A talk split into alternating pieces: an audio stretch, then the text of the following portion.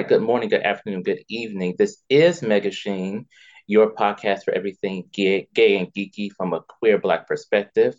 I am Nick, and Viktor is currently doing God knows what in LA with uh, LA Pride. I think he was. Today I have author. Uh, I find him amusing, funny, smart. Uh, one of the people I love to follow on Twitter, Mr. Steven Underwood, is here to join us.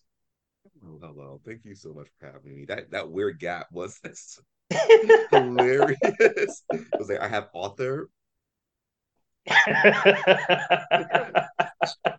My bad. I was, you know, I, I usually if I have a uh, a guest, so full disclosure, I'll have like a little bio that I make up that I read.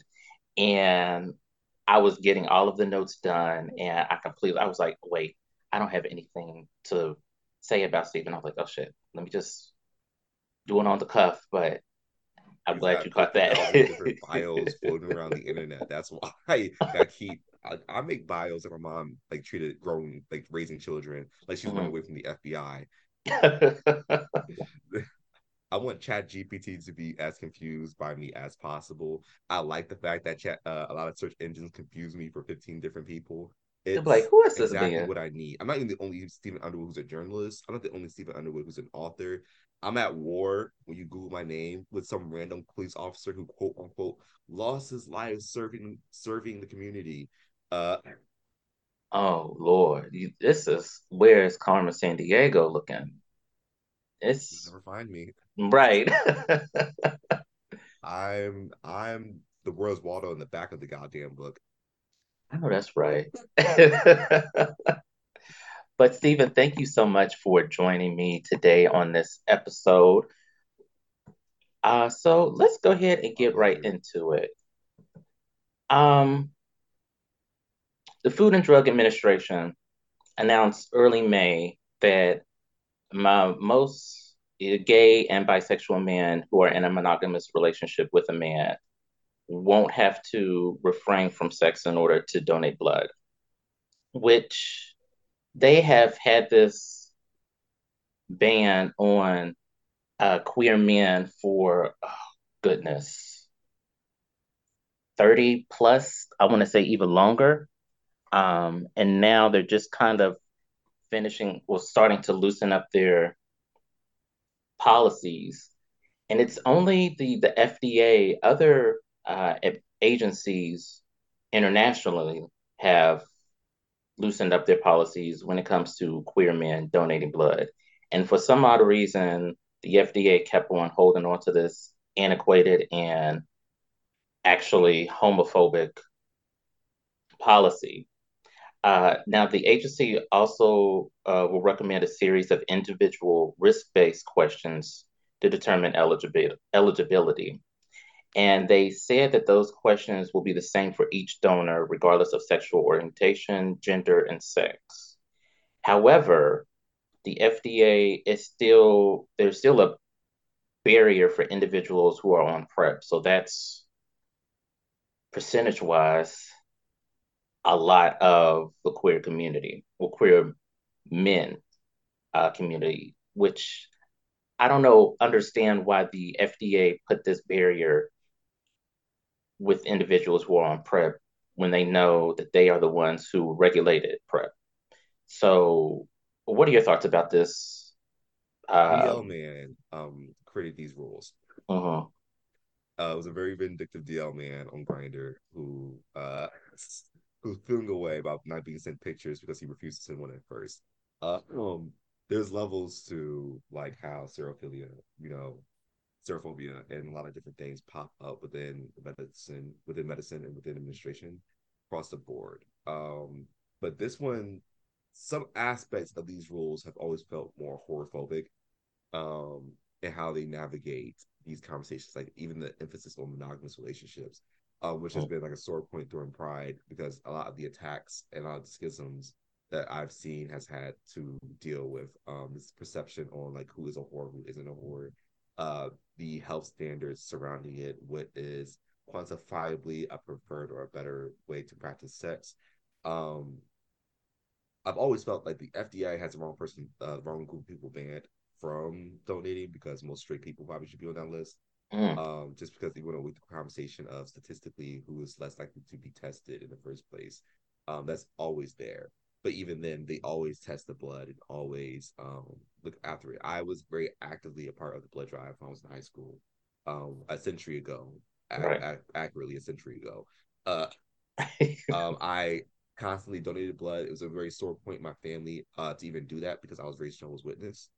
Um, and my mom was not like a devout practitioner, but my grandparents were, and it always felt like, hey, kind of going through like a very tricky thing when you donate blood within the Kingdom Hall. Um, mm-hmm. because though you cannot get blood transfusions, uh, is you donating blood actively encouraging others to get blood transfusions? Um, with that being said, I didn't give a fuck. So I did whatever I wanted to. Uh, my mom's main concern was like, don't put on your driver's license that you're an organ donor because they'll let you die, and take your organs. Um, it so, sounds like a black mama. That they don't save like... you to let you die. Don't right that down there. yeah, I'm just like, if I'm dead, I don't give a fuck. so, right. Um, but overall, I think the FDA's decisions reflects like the gap between people who are creating rules and structure and who control like finance and money and the people who are actually actively participating in those closures. Um, there's a, like uh, one thing I learned about working in advertising. There's a significant age gap between people who make decisions that impact the most amount of people and the people who are impacted typically and who have strong feelings about how things are working on a condition level. Um, I think that the FDA is trying to cover their asses too much for a, a bunch of people who basically have changed the food pyramid 15 different times. Mm. Um, I think the standard on what can quantifiably protect the most people when you're talking about blood donations does not match the amount of blood donations they need to actually curry um, and the amount of people who actively participate in blood drives and blood donations to better facilitate the, facilitate the communities. Um, with that being said, who's monogamous anymore? well, well, yeah. Um, I mean, this whole the whole idea of monogamy. I if you would have asked me 15 years ago that monogamy is the only way, I would agree with you. Now, it just feels so I, I get antiquated. person, and oh my god, it's overwhelming. One person, um, like I was speaking to an executive producer before, and uh, we were talking about the concept of soulmates. And he said, "I'm a romantic. I believe in soulmates, and I, I grew up in a different era of the queer community where you just want to find your person, and that person was your only person, and you're never gonna get divorced. I'm like the divorce rates in this country are astronomical. Right. Um, love is is meant to wither, and you get bored of motherfuckers. At that, you don't hate the person you love at least 15 times before the day you die. You haven't changed. Uh, uh soulmates is a lie, and on Coca-Cola, we have multiple lovers. Everyone's fucking everybody. right. Like I. Yeah, this whole idea of oh, I can only be with one person and that one person has to be my only person and the like that is too much pressure on somebody like you can't ever like anyone else other than me and you better not ever talk about it you find other people attractive that's fucking gross you're right hell because you're a slut like things like that. It's like hello? real quick. Uh it's just odd. It's just very odd to me. Um and yeah, personally like right now i'm going on this I don't want to say journey, but this discovery of kinks and fetishes that appeal to me. And monogamy, with learning about these kinks and fetishes, are, is breaking that wall of monogamy down. It's like, oh, I want to explore this or that or this or that. And it's really changing my idea of a relationship which I I, I find fascinating because I'm one of those big old nerds that love to learn, uh, and self discovery I think is the best way of learning. But the FDA, going back to the original uh, idea, I I guess this is a, a okay thing, but still, it just seems why did it take so long? And to your point, it just seems like they were are covering their asses. And the, the issue is that they overcomplicate things. Like I, as mm-hmm. someone, um, I grew up in Columbus, Ohio, and one of the main things you learn growing up in Columbus, Ohio, is that when things are too complicated to figure out by anyone you're just talking to, um, it's meant to ostracize them. Um, right. like um, our we've been gerrymandered into hell in Columbus, Ohio. Like, there's no way you can't find a district that doesn't make any sense. You got people who work in one county and they had no, they drive past a voting poll station around the corner from the house every single day. We had to go a full five miles away from their house, um, mm-hmm. of the way to go vote, rather than go to the place that's around the corner. That was this, that was the case for me and my family. Um, we lived down the street from a high school. and the high school was a voting was a polling location and you had to go clear across Franklin County to go and to participate in the elections. Um, when you get into those uh the polling booths, they ask you like 15 different questions and ask you for at least 15 different documents to verify where you live before you mm-hmm. can make it through. Most people who who have um ESL or who's like struggles with their English structurally or who might need assistance or accommodation cannot get past that first hurdle of trying to figure out what they need to bring and then also what qualifies as a legal document under the eyes of the Ohio um, federal government um, standards. And mm-hmm. so they don't participate in elections. They don't do anything. Likewise, if you don't want to give blood because it's, it's, cumbersome, um, you might pass out. There's been many people I've seen who have passed out. I've had yeah. to facilitate people who passed out during blood drives. Um, they, it is just strictly an uncomfortable experience.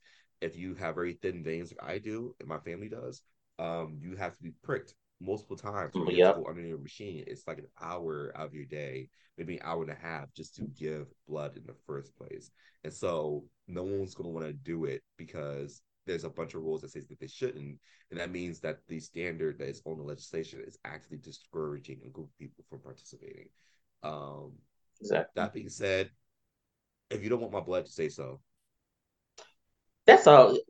I was good yeah. not donating. So if you just won't, don't want my nigga blood, just say that. Just listen, listen, listen. This blood is tainted by a reverse side.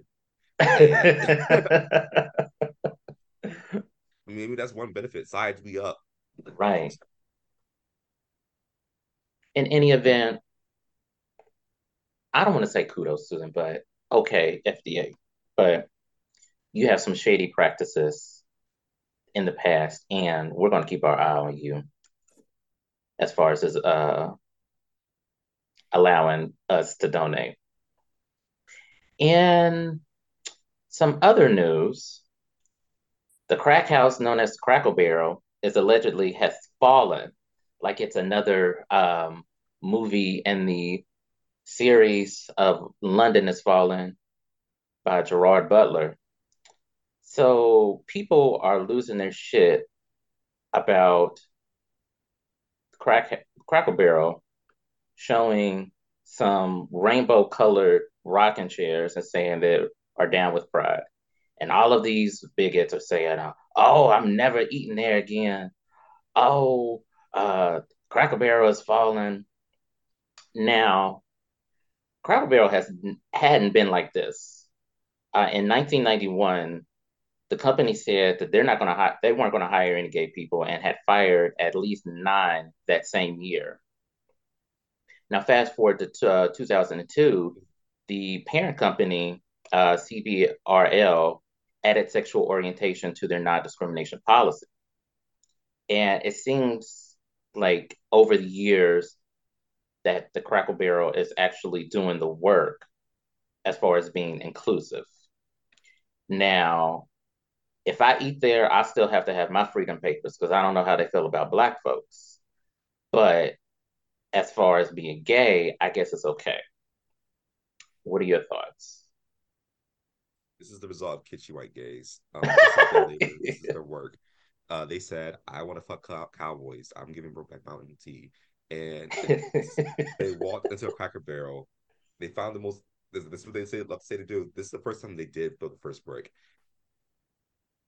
They, they like I feel like Cracker Barrel represents everything white gays love. Like there's old women being kind of racist there. Um, real, real my grandma energy. Um, mm-hmm. there's a lot of expensive shit in a gift shop that really you don't need. Um, there is a lot of phallic food that you can eat suggestively when you're trying to flirt with someone's father across the room and break a happy home up. Right. And also it is intrinsically um oppressive to those black bodies within that room. And so that mm, they love it. Right. Oh this just a little ostracization over fried uh chicken fried steak and grits that are soggy as hell and completely nobody can do good grits. Nobody can do I except my mama.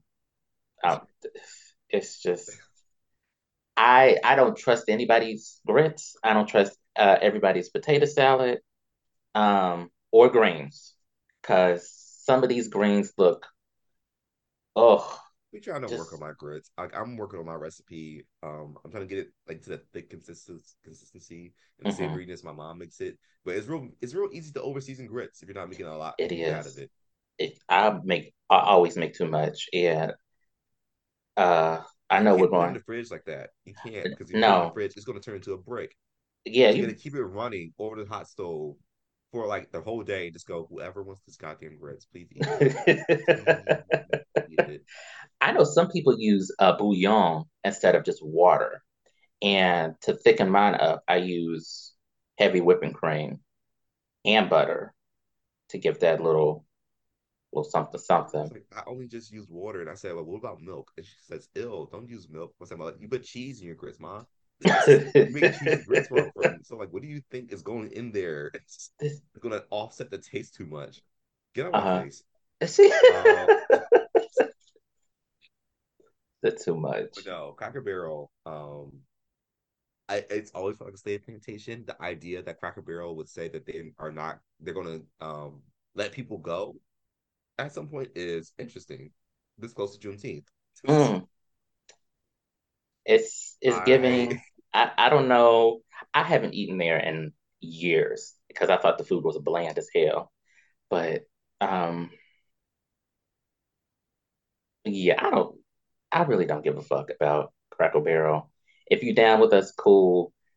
But don't be down with us just for Pride Month so you can slap a, a rainbow on your shit and say, "Oh, we we like you faggots over here," because you know, I, I, don't know if you've seen because I don't think a lot of uh, companies are rainbow washing their logos and whatnot. I've maybe seen two on social media, but it, it seems like they the facade is okay. We we were just doing this just to get y'all's money.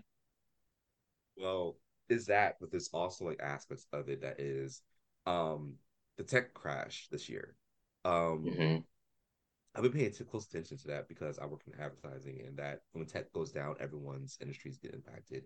You know, right? The tech uh, crash of this year, in the first quarter, when they laid off a bunch of people, like that impacts impacted what's going on with the WGA and their ability to negotiate because Netflix is a tech company um, at the end of the day, and a bunch of these streamers are tech companies going the way.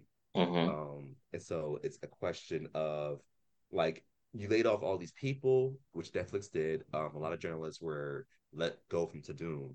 Um, so what's going to happen to the wider industry? Um, a lot of companies, like I'm working in advertising, a lot of the clients just did not want to do any themed events. Uh, if they did, they didn't want to do any collabs. There's no influencer, no money for talent. and that's coming out whenever you see like something like Pride Month. They go like, okay, so how are we going to do Pride Month? Don't say anything big or extravagant. We don't have that in the budget. We're just going to ask, like, do you want to do like a tweet?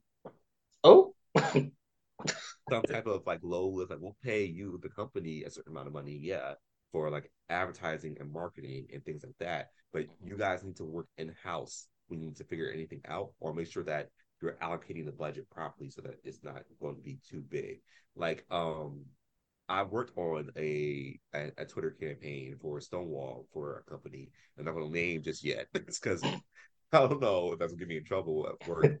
Uh, but the whole enterprise was very like cool. Like the wider company doesn't care that we do this, but me, your liaison, I I want to see this, and I want to see us make sure we're representing these things to be an authentic brand and to make sure that people know that we care. We had a conversation of are we going to do something for Juneteenth? And I'm like, I don't think we should because the company I work for, if you heard them talk about freedom, mm-hmm.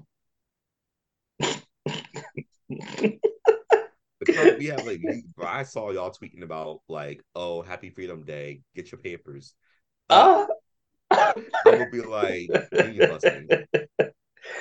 Oh my god. warehouses. Right. Oh no, ma'am.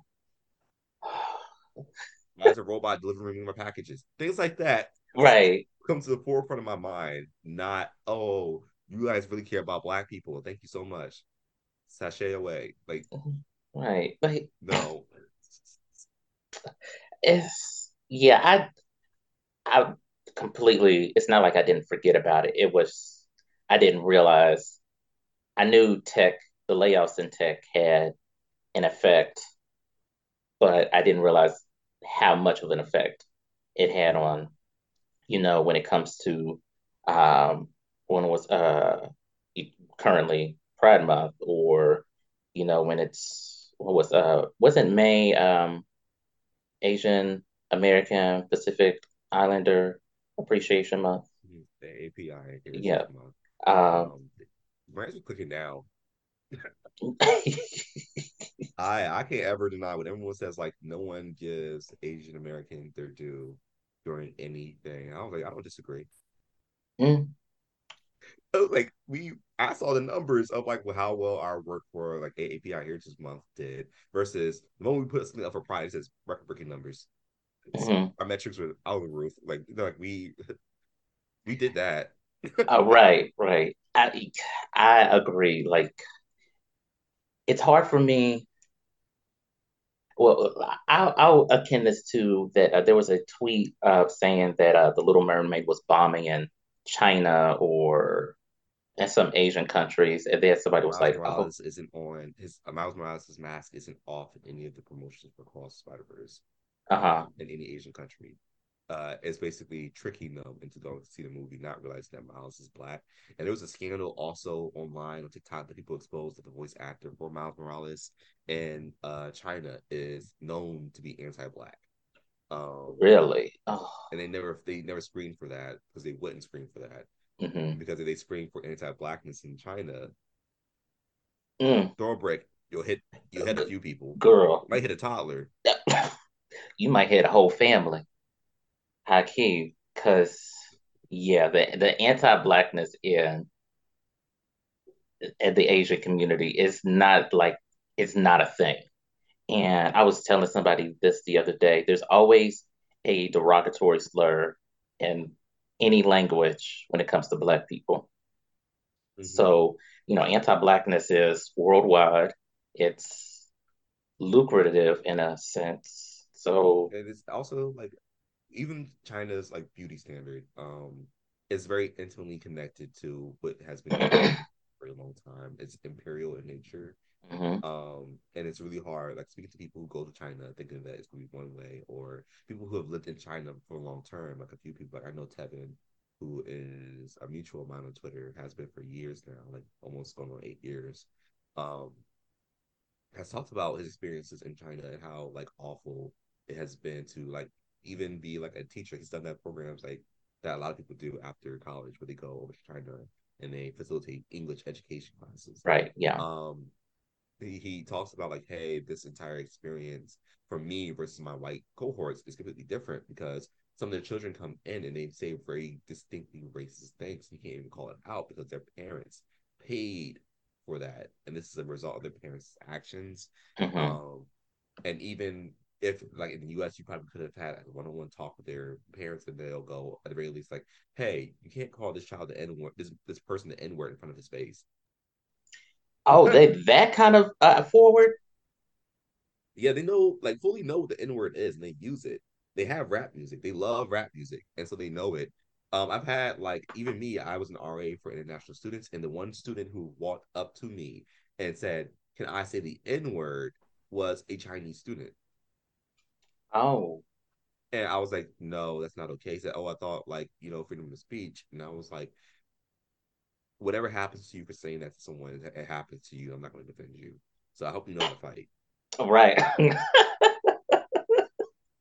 That's what I'm saying. Other ways, like comparing you, if you're black, black, they compare you to every other kind of black person that you right. across. Like I, they fully like we went to go see Aladdin on Broadway, and they kept calling me um because at the time Aladdin on Broadway, Genie was played by a black man. Yeah. Uh huh. They kept calling me Genie from Aladdin over and over again in a weird way. Oh and there's like little things like that where like the racism within China, the anti-blackness, explicitly the anti-blackness within China, their beauty standard, how they view people with darker skin, like the connotation is it's always ugly. But then also there's like this weird connotation of intimidation mm-hmm. when it mm-hmm. comes to um, African Americans and black people in particular. Um, that I got to the grounds of, but just like asking, speaking to international students, says like, oh, like we find black men and black people to be ugly where I come from because like if your skin isn't light, then like you know you you aren't pretty. Like the whole beauty standard is the complexion of your skin, um, mm-hmm. um, or like the broadness of your features, like the slender, like slender, thin. Um, the aesthetic is very straightforward and narrow, and, and like just there's like an inherent part of like black people that just doesn't fit it, and yet also like Asian American men are deeply intimidated by black women and black men. Yep. Deeply intimidated to the point that they were asked, like, hey, you always talk to all the white girls on campus. Why don't you like did you ever think see yourself dating or talk to a, a black woman? And he like goes start white, he goes, No. And says not because like I would get in trouble for it. I don't think I would. But he just like speaking to black women scares me. Because I feel like they are used to black men and I wouldn't be able to accommodate anything they need. Um, and by that he was basically making a dick a statement about his dick size. Mm-hmm. I, like, I don't think I could. No, like they would laugh at me. I'm like, so you're very terrified of black women. Laughing at petrified, like, you, but you want to perpetuate racism. Do you think that we can only do that by talking about your dick size? Because we're very mean. Yeah. Black folks are some of the nastiest people I have ever met. Uh, yeah. mastered the craft of being passive aggressive so well that we are actively aggressive at you. And there's nothing passive about it and right. yet you take it as a secondhand playfulness when we're really being very serious on what we just said. Especially like white people do not get it. Like I will joke, I will joke with white folks in a way that, oh, he's he's just kidding. But in the back of my mind, I'm like, no, bitch, I'm not really kidding. No, You're just not smart enough to get it. it it's just oh, white people. Anywho, Cracker Barrel. Yes, can you announce this? Um, get it together. Get that food together too, and stop looking like one of those sharecropping ass houses. It just, it just screams. I go spiritual every time I walk through the front door with my grandparents. It oh, listen. I just make sure I have uh Harriet Tubman's the phone number on speed dial just in case I have to make it. I it. try not to get syrup on my pancakes and Cracker Barrel for breakfast because I don't want anyone to compare my grandma to Aunt Jemima. Y'all almost choked on this coffee. oh Lord. But yeah. I get uh hooray for the crack house. Um, so uh Steven, are you a big gamer? Oh, I I this is issue. I used to be a gamer. I wanted to be a gamer. Um, but then I took up a passion project called writing. And you can't be both a writer and a gamer because the very act of gaming is a time sink. And when you sink time like that, you have a, a crippling guilt that comes to your stomach. Like, I could be writing right now. I did recently get a Switch. Okay, right so that's here. that's a start. And we played Pokemon on it. Okay. Um, and by play, I mean I haven't played Pokemon since like Generation Six, and I've had to catch up. I skipped Black. I don't understand how fairy types work. Um, these new evolutions terrify me. right. I and the issue is my favorite typing is Dark type. So I played dark type Pokemon. Mm-hmm. Ask me how long it took me to figure out that fairy types are strong against dark types. They are. now, hold on, like, cause I am way. I, I'm like you. I don't. My partner has a Switch. I don't. I don't like the Switch. Well, hold on. I take that back. I don't play the Switch. And the last Pokemon I played was Yellow. So I'm right there with you as far as behind on generations. And all of these other Pokemon look weird to me. Like I give it I give them credit where credit is due. I'm like, some people don't like the designs of new Pokemon. I'm like, well, it gives a distinctive image to every single like region. So right. Like because I'm like, if if you live in a different part of the world, these Pokemon should kind of look different. Um, and also you're now dealing with uh, a more advanced sprite selection. And yeah. So like it's you have to get interesting in different ways. Um, I think I like the idea of people pitching Pokemon, but it's like there's only so many animal variations in the world. And some of these Pokemon are meant to be bizarre looking because I'm like, how are you gonna look at a ghost type, which is inspired by the yokai of Japan, and go, mm-hmm. yeah, that should look sim- that should look normal for an animal. Like they bring up like the little keys Pokemon is like, oh, that really should be a Pokemon. It's just a set of keys. What do you call Porygon? What's Muk? Ah. I don't know. Jynx? Because y'all can answer that question for a good 10 years. I don't know. Some of you said Jynx is very woman, I don't care. Jynx is anti-black. Like, no, this is this is a Yuki Onna. Like it's a whole thing. You guys just don't get it because you're culturalist Americans. And also you don't understand that it's a black woman because we think black people are scary. Mm. Uh, as soon I remember the first time I saw Jynx, and I was like, "Is this not some kind of throwback to some kind of minstrel show that they were trying to do, and it just felt gross looking at that Pokemon. It's like, no, it's a Yuki Onna, even Smoochum learns Kiss of uh Kiss of Ice or something. And I was like, two things can be true at once. I okay. fully believe that this is a Yuki Onna, and I also fully believe that some animator up in there was like, oh, we should make it terrifying. Let's make it a black person. Right. Give her these big old nigga lips and these these Negro lips, and let her try to sexually assault people because she doesn't understand that they don't want to kiss her. Right now, she's a uh, sex offender. Like, get the fuck out of here. But I say that if I ask you that because the Summer Game Fest occurred this past week, and some big highlights for me uh, was uh, Mortal Kombat.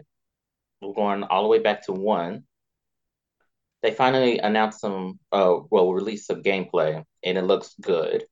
Uh, they're introducing what they're called the cameo fighters, which is, I guess, similar to uh, tag team battles. If you played uh, Marvel versus Capcom 2, something of the sort like that.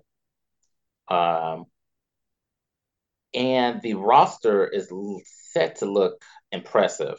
Uh, they only showed a little bit um, of their characters, but uh, Raiden, Kung Lao, Scorpion, Sub Zero, Mileena, Katana, uh, Johnny Cage. Those are the ones I know are going to be in it. I'm hoping to be have some more female fighters because you know obviously the gays love playing with the gays need representation. Yeah, of course, because and the most the flimsiest of outfits. anti-feminist. I say pro-gay. right. I, I'm hoping we get Jade and I remember way back in the day when Jade, when she was on Mortal Kombat 3, that she had like a really low cut fade and she was a little darker. And now they light her up and had got her this this yaki. Um, which Bust I mean down, down her back. The hair back. all the way down her back, 32 inches. Right. Inches, baby. Them queen. You could never. Um, and I like the um, the revamp of Skarlet uh, in a sense that she's all covered up in this, but she still, to me, is sexy. Um, I hope they bring back Tanya because Tanya was that bitch that nobody trusted, but everybody loved. Uh, maybe some new characters. I know they'll probably bring back that Republican ass Sonya Blade. Um, who else? Kano. right. Uh, I, as, as far as other women, I mean, they could maybe bring back Sheeva, but I don't think, I don't think the audience or the gamers want her back. Sindel, I don't see a way of her coming back, especially if there's it's like a restart of the series. Um, but yeah, I'm excited. Excited about uh, Mortal Kombat. It's set to Mortal Kombat lore has always been so. Mortal Kombat is so weird to me because it's one of the first series people go. The lore makes no sense. Don't pay attention to that shit. Like, don't ask yeah. no damn questions. You ain't gonna get any fun answers. Uh, you not because um, they they always change the stories or they retcon somebody's story to make it make sense, but then they do it again. whoever's marketable right now, they uh, they, uh, yep. alternate it, and also they ask question of like now there's there's competitive and like they ask that's the thing that kind of ruined Pokemon is that all these Pokemon are designed to be for competitive gameplay. Um, and now there's like even when you go to like uh any of the competitive matches, they have like I think it's like a 60 or 80 Pokemon variation system of like a lot of Pokemon are crap. Mm-hmm. These Pokemon aren't.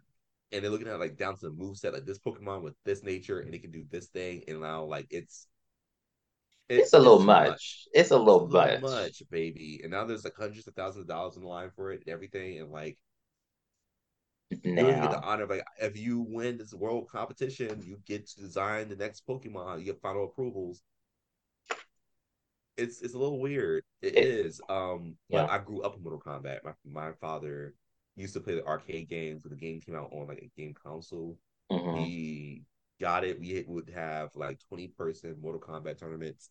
Um, old school rules. You lose, you pass those sticks up. Right. Ain't no hogging. Next right. person, don't cry. Keep it moving. Like don't cry. Keep it up. Maybe next time you'll be better at this. Maybe it'll encourage you to not be such a little bitch about it. and that's the energy I grew up in, in Philly. Mm-hmm. Playing Mortal Kombat games. My dad did not go easy on me ever. No game. Right. Ever. I mean, I appreciate that. Um, the people I play with, well, some of the people I play with, um, are very. I don't want to say they're competitive, but they are used to a fighting game. So when we do our little lobbies and whatnot, especially when Injustice 2 came out, we would be on that hoe for like four or five hours and it'd be a gang of niggas in there just beating the shit at each other. Uh, and they, I think one of them usually goes to Combo Breaker. I think that's that uh, tournament down in Texas. Um, and he's good. Uh, but I've never been, I thought I was good. I thought I was so good at fighters. Then I hopped my ass on online. Whew, baby, I got my ass handed to me. I was like, oh, oh, okay. From Korea will fuck you up. Right? It has me in the corner. The timing, they know how big the hitbox is on your character. that that is like a fucking job to know, oh, this move does such and such damage, but you can only do it in such and such a I'm like, look, I don't work this much at my fucking job. So why the fuck am I going to try to do this? Percentage scores and how much of a role it is. They can tell you like, oh, you do this move, is actually like a D one hundred, and you have a, like a ten percent chance of you know mm-hmm. against someone and like almost taking their ass completely out. Um, like dumb that down for me because I don't like I I don't get it. I do not get it at all. But that's why we play Skyrim. You know, I would play Skyrim. Sandbox. I'm gonna run around and do nothing for hours. I would do Skyrim, except like I think I have it still in the package for the PS3. I don't like spiders. And oh, there's hella spiders. Yeah. I'm like, well, there goes that game. And there was hella spiders in Mortal Kombat. The uh, Mortal Kombat 11, like in the um what did I call that? The crypt or the yeah, the crypt and I never, I would always get right before them and then turn the game off. I'm like, I'm not trying to get grossed out or anything, but I don't think it's arachnophobia in the sense that a live spider I'm okay with. One of these Elden Ring is also the closest thing you'll get to Skyrim can, and they have spiders. They have worse.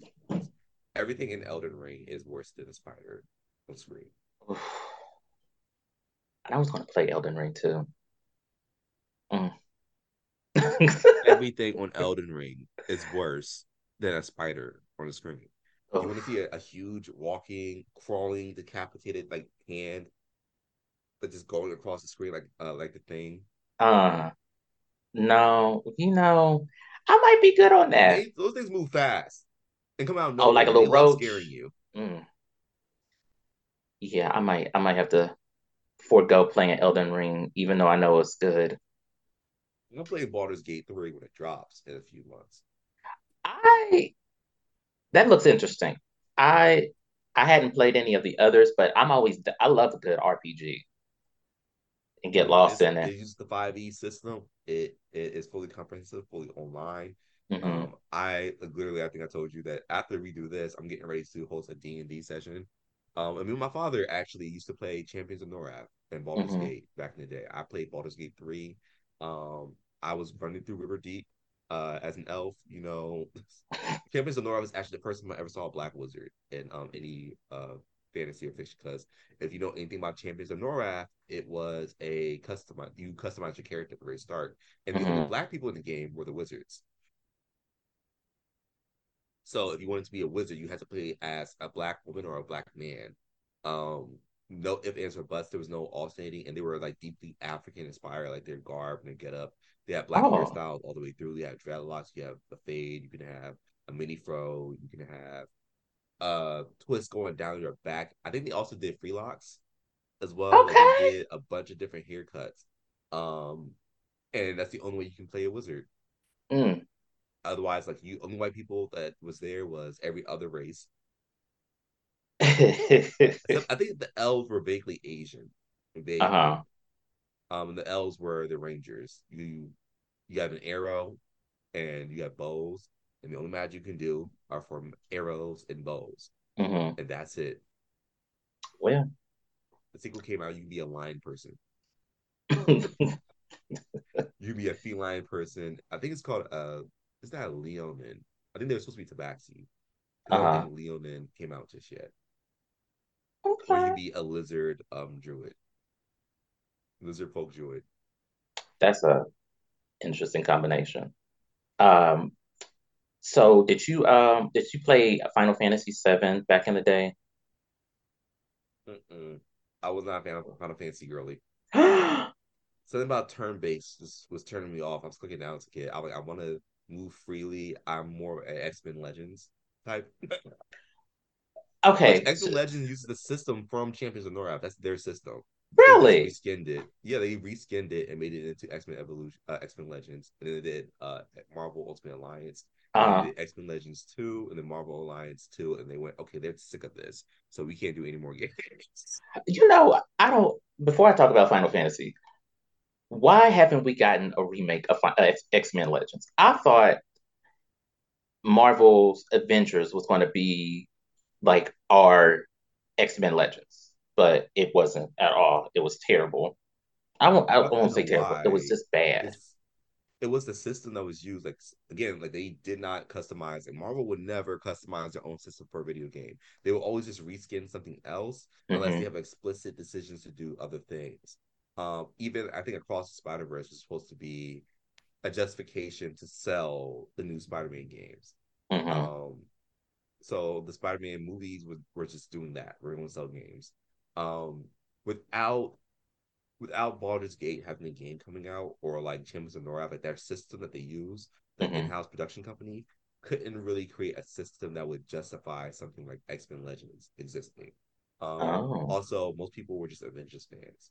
So this wasn't a lot of leeway of trying to create a game with recognizable characters that people will try to, to forgive the fact that the gameplay is kind of shit over or repetitive. Mm-hmm. Um, the whole appeal of Marvel Legends in itself is like it's more of a cooperative RPG with a right. fun story and like it's a hit. This kind of like nods to canon just a little bit, and that kind of became hard. I think they are waiting for Baldur's Gate three to drop for it to get really popular, people to like it, and then they're gonna go, okay, so how can we reskin this to be a Marvel game? Mm-hmm. Uh, which is fully possible to do because it's a it's a it's a role based system. It's turn based combat, but they did it in a way that is really interesting. So I think they might be planning to drop a new cooperative video game like like X Men Legends. I hope so because X Men Legends was so fun. Um, but going to Final Fantasy Seven, so Rebirth. So initially, they made they came out with this whole new remake of Seven. I want to say two or three years ago, and it was it was. I enjoyed it for what it's worth. Now, because I was brought up on uh, turn based, I'm still kind of getting used to the the uh, the systems that they have, which mm-hmm. it's eh. But um, Rebirth is coming out. Um, it got delayed to 2024, and apparently it's going to be so big that it's going to be on two discs. Which, mm-hmm. if it's on two discs, how big is that file? right. It's like, like, but once you download it to your system, it'll just exist. I, Why does I, it need two discs? I don't get it. Good question. So that we can tell you it's on two discs it's so massive. It's like when people, it's like in like sales when you don't, you're not supposed to put out all the product. You only put like five of it, so it gets mm-hmm. the image that they're gonna run out, and so you have to hurry up and get whatever is there, and then they come back with more and just put mm-hmm. it down. Um, I learned this from watching Got to Be Real when they were making fun of uh, Aretha Franklin because in Walmart they put our albums out rather than keeping only like five out. it's like they they're trying to get rid of the shit. Right. uh, God, I wish she had made some more now, especially now. I think she's working in the industry. I think that's why because she deleted the channel as well. Yeah, um, she's like, Got to Be Real is no longer on there, and she doesn't have a Twitter. I once sent her like fifty dollars uh for funsies. Uh just was also I got done watching the show and I was like, she deserves money. Andrea deserves money. Here, fifty dollars. This was a good series. You're not getting residuals off of this. Right. You probably should. And she just she just doesn't respond. I think she was running Dionne Warwick's uh Twitter account. Really? You know, but that that tracks. That tracks so it's much. The voice. I mean, I was just listening to the voice of Dionne Warwick's Twitter account. I was like, it sounds like Patti LaBelle. Because I remember when, she was going by Maleficent on Twitter, I was there following her. Mm-hmm. find her ass. She's going in my book. She's going mm-hmm. in forever for the culture. I want to sit down, Andrea. I was like, how unhinged do you have to be? how bored were you the day you made a, a redub of fucking divas, black divas from the music era? Mm-hmm. And so you made the first abridged series. I like, I don't know if you know what an abridged series is, Andrea, but you made it an abridged series where you just redubbed stars. Right. And the bravery that takes. the bravery, the the knowledge, the intelligence, the Sister I never had. Oh, the mother I've always wanted. I'll be fair. I want to caveat myself because I want to make sure I, people respect my pimping. I know that This Is Mac TV made the first uh, official series like that. However, mm-hmm. This Is Mac TV was not as comprehensive as Got to Be Real in terms of he understood that he was making fun of Ciara. Mm-hmm. He understood that he was making fun of Beyonce, and he understood that he was a Beyonce stan. But Andrea made fun of even Beyonce on a level of only a fan can make fun of Beyonce. right, exactly. That's that's why I think it it was never any um vindictiveness toward it throughout the series. It was it was a appreciation of all of the love that I've had for these divas, old and new. And for burgers. I how just, she just knows about certain eras of like being a diva. And it was like, yeah, back in like the 80s and the 90s, you were a diva, you was on hard times, you go, you get a check from McDonald's, and you would get on that goddamn commercial, you better sing mm-hmm. about that fucking Exactly. Exactly. Like the whole uh once you know, so one of them would say something and it would cut to the specific thing that they were just talking about. Like that sort of oh my god! If if you d- didn't uh, watch that show, that series, you missed it. You missed some jokes that are still being uh, said today. When I'm having, I I fully tell people I got to be real. Taught me how to shade. Oh mm-hmm. my god, I learned so much from Got to Be Real about how to clear a bitch out. Mm, exactly. Oh my god, yes. Oh, oh it was so. Whenever I'm, I'm having a hard day and my job is trying to murder me, and I'm like on my last cusp, like it's full like tired energy. mm-hmm. I'm like, you know, I'm like real, like I'm in like a row, kind of tramping through the room. But like, I'm walking up the steps to my apartment real slow. like you know, full on, real rough and real Harlem energy. right. I go into my bedroom, pop in my head, my AirPods. I'm I'm gonna go got to be real. Exactly. I I always say though one of my favorite jokes is when uh Dionne said uh with great power comes a greater electricity bill. I'm about to knock your damn lights out. uh oh wow somebody said uh Patty said if you're not going no Aretha said if you're not gonna home run and run home, it, it, just oh, I miss that show. I miss that yeah, show. Baby, maybe you should learn how to sing or dance or perhaps do one of these things. You have to do one. You want to call yourself a mermaid? Oh, they would just. Oh, I love that show.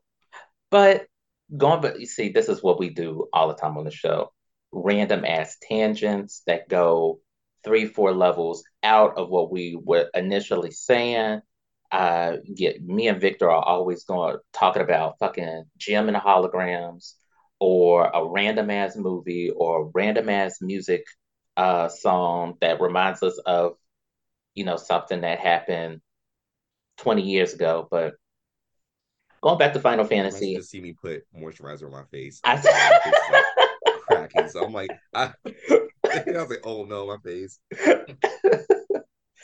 but Final ladies Fantasy. At, ladies and gentlemen at home, um, I'm, it's eight. It was eight a.m. when we started. Oh yeah, because I woke up at eight thirty and I rolled out of bed and I was like, you know what, Steve, um, Uncle Uncle had a hard time partying last night. I mean, at least you had fun though because what were you drinking? Whiskey? Oh yeah, we had we had a blast. Zach Fox is always great on um, DJing. Mm-hmm. Now, see, I thought you were in New York. I didn't know you were West Coast based.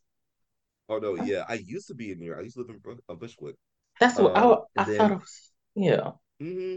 It was wild. Like it was so funny recording um KRK radio, and I would do episodes, but I was like basically around a corner from Henry, but we never hung out. Um, mm-hmm. we were both always so busy. It just never our schedules never collided and then I moved and then like everyone would assume like, oh, you guys must be recording like in a booth somewhere. I'm like, no, we're on like we had we were on Zoom originally and then we realized Zoom's comp- like system sucks. Uh-huh. So we, we went to um this other program and like we recorded on there. That was our forever home. That's our baby. Because mm-hmm. uh, they let us record audio for free. We love that. We love free. If you do podcasting, which I like, hats off to you. You know, like the behind the scenes of running a podcast is worse than the actual part of sitting down. Yeah, it's that it's a mess. Spiritual side, like, yeah. even uh, working for a podcast company uh, as a client and trying to get people like you, like, oh, I want to spotlight my friends. Basically, I want to spotlight these uh these podcasts of people I respect, and realizing that some people don't know what is a good system. Like the whole, we're gonna start off as just a SoundCloud podcast. All right, now we're on Spotify and SoundCloud. Now we're on Apple Pods, Spotify, and SoundCloud. That should be all of them, right? There's no big one. You're like Amazon Music. You're like, who listens to Amazon Music? You find out a lot of people. A lot of people, yeah. And you just figuring out like the first six months is just trying to figure out like where's our audience coming from um, where's the opportunity which areas should we really focus on should we have a twitter should we not have a twitter damn, gotta make a TikTok. Oh shit.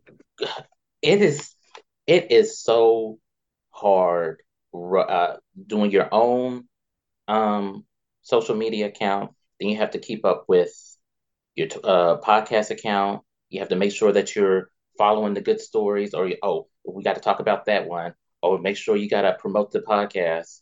And I am, I'll be honest, I am terrible at promoting the podcast because I don't want to seem like I am bombarding everybody. Oh, did you listen to it? Did you listen to it? you to gotta it? post the episode gotta, though, right? You gotta at you least post the at the very least post the episode. That was Vontae's job was posting the episode. He never did it. Mm-hmm. he never did it faithfully. We could rely on one thing. It was Vontae forgetting to post the episode. Oh yeah, but shit. uh, but Final Fantasy's coming out 2024. I'm excited about it. Um, there is this part that they did in the the new one that uh I it was the the Honey Bee Inn part where they instead of making it so seedy like they did in the original, they had this whole production, this Las Vegas ass production to it. And uh, the main character was dancing, and I don't know if he was voguing. I would say he's noting, but uh, mm. It was cute. It was gay as hell, uh, but I enjoyed it. Oh, was it that segment? Because I know in Final Fantasy is a segment where like basically the main character like you need to go into drag because we're going to do a reference to every mythological story mm-hmm. possible where a hero feminizes himself for the sake of the sake of the world, and he turns out he's really good at being a woman. Uh, yep, yep, that's exactly um, that part. like, we're gonna give you a makeover, dear. This is it goes full drag. uh full uh Dustin Hoffman and Tootsie drag. It it was I enjoyed it. Um, but again, uh, Final Fantasy is coming out that year. And real quickly, uh, Spider Man 2 um, is set to launch in October of uh, this year. And I, I think it looks really cool. Uh, I think it's going to be twice the size of the previous game. And you'll also you'll be able to play as Peter Parker and Miles Morales. And it looks like Peter Parker, you're gonna have to somebody said you're gonna have to kill Peter at the end, but which I don't think I'm not gonna kill that white boy. Uh, you might have to beat him. You ain't gonna have to kill him, you know. But it looks interesting. It looks really cool. Is it the one with the symbiote suit? And yes. Like, yeah, comic fans got really upset about that one because the symbiote never mind controlled Peter. That's just a common misnomer about what happened. It uh-huh. was like it was just being weird. It was just a weird suit. He never made him do anything. Mm-hmm. Um, the symbiote doesn't take control of your mind. That's why the symbiote seeks hosts that are, you know, collaborative. It's the symbiote is very much as Phoenix Force, you know. That's a really good analogy. It. Yeah, I yeah. I don't really understand the, the symbiote, the Venom symbiote, symbiote very well, and they just say things. Um, you know, you know, comic book folks just say stupid shit as far as um, they were saying, oh, Spider-Man can't be black, and then somebody retweeted, well, here's what the creator Stan Lee says about it. And they're still not they're saying, yeah, but yada yada yada. Anyway, I'm excited about a lot of these games that are coming out. Um, I know that Viktor is not a gamer, and he I, has never played a game outside of Super Mario Brothers. Um, but yeah, the gaming uh, world looks good. Now, um, I'm gonna need help with this one because lately, gay Black Twitter has been in a tizzy with so many different topics that I can't keep straight because we were. Uh, I, I, yeah, the topics have moved in the span of a few hours. Uh, we were talking about Deviant being a sex party, or, or if it's not, to uh, as someone who has been to Deviant before, like twice, um, it's not really really a sex party. Um, it's not. Mm-hmm. I think people were just being shady. Like they took a the main point I think within that uh not to even jump the gun, but I think the main point took with that was that they were trying to make a point about like how dangerous it is to have white people in these spaces who are there explicitly to fetishize black men mm-hmm. um and whose participation is inherently about the fetish of these black men um and to also glorify that with like your partnership with this white man who's dating this very young black boy and who has a history of fetishization at black men, especially at this HBCU, especially at young black queer men who are at a very vulnerable point in their lives where like even the comments, perceptions, and behaviors of this, um, rather than within community could impact him for the rest of his long adult life. Right. Um, there's like aspects of the deviant conversation that I think were valid criticisms of the structure of deviant. I think there was conversation. There was even conversations about like, oh, body positivity of deviant in, in itself, like more of a suggestion, but it's not in the advertising. Um, that's a very fair criticism of deviant, I think, particularly mm-hmm. because they only use explicitly uh thin or muscular um body types to yep. advertise it. Um, because and that does appeal to like what kind of clientele you think will pop up at the event. Um, it's even down to the models that they commission to appear at Deviant and to go-go dance basically um, at the events. None of them are big. None of them have a an abnormal body size. Everyone is muscular, thin, gives strong energy, and they are all like mostly some of them like OnlyFans models and stuff like that. Mm-hmm. Um, just to set the vibe and the tempo of doing that. I will say that a lot of the criticism of Deviant is also um, I can't really just say that oh you were being ridiculous entirely because there's so many events and right. different locations across the country and each city is different the standard they, they reflect is different um, and people sometimes move between each of them. Like I think the most hostile deviant event I went to was the last one because I was they, they don't have chairs downstairs. And that's a accessibility issue. I have a non-visible disability. Um, I have EDS, hypermobility, and mm-hmm. my joints get they hurt sometimes, and I right. just sit down for a moment. Um, and so the only chairs that exist are in the quote unquote VIP section or the dark rooms. So I have to go mm. up to the areas that are sequestered specifically for sex because while Deviant is not a sex party, it does create a safe space for advocacy and also just the reality that these all gay niggas up in here. And so if they're gonna fuck, right. I'd rather them go upstairs to this dark room and fuck rather than fuck on the actual dance floor. Right. I'll do it every other second party. um, right. So there's like there was a lot of conversations. The entire conversation started though with the question of predation and like this um very young black boy Byron, who was dating this significantly older white man. Um, and the age gap being inherently one of a power dynamic. Um, everyone was saying that, oh, you don't know their relationship. I know what a college sophomore has in their pockets. And I know the amount of agency a college sophomore has, and they have no money. They have no right. available um, opportunities. Their entire existence hinges on them currying favor from a faculty of some sort and mm-hmm. the community that they have is very minuscule. Um, right. Especially if you're going to a college that does not have a very significant queer population, which his college does not. Um, right. Um, so the queerness you can really interact with specifically is the DC um, queer area, the queer adjacent like identity groups, which is hyper focused on prestige. Um, you can ask Henry about this. Henry talks about like, oh, in DC, there are there is a culture within the Black queer community that is hyper fixated on prestige, uh, up until they need to suck and fuck something, and then they get real wild during Pride events, or oh. MLK weekend, or a bunch of different things. Um, and I don't disbelieve it um, because I have seen people from DC, as someone who's gotten his college degree, has two degrees, and who's an author. They elevate me over someone like Henry because I went to college and Henry did not. My platform was more hyper focused on journalism than quote unquote Henry, who I think actually does a lot more than me in Black queer spaces and Black queer advocacy um, than anything that I do. But because there's that one caveat of which one can make look shinier on a on a full write up um, that you have to send to an organization for funding. Mm-hmm. Um, they always will go with me, and they can always say like, "Oh, you know, he's a writer. That's a prestigious title. He's an author. That's a prestigious title over someone else like that." Um, but there was overall conversation about that, and there's like very valid concerns for this young black boy, which is the root of all of our politicking, is saying that we're trying to protect black youth from um, predatory behavior.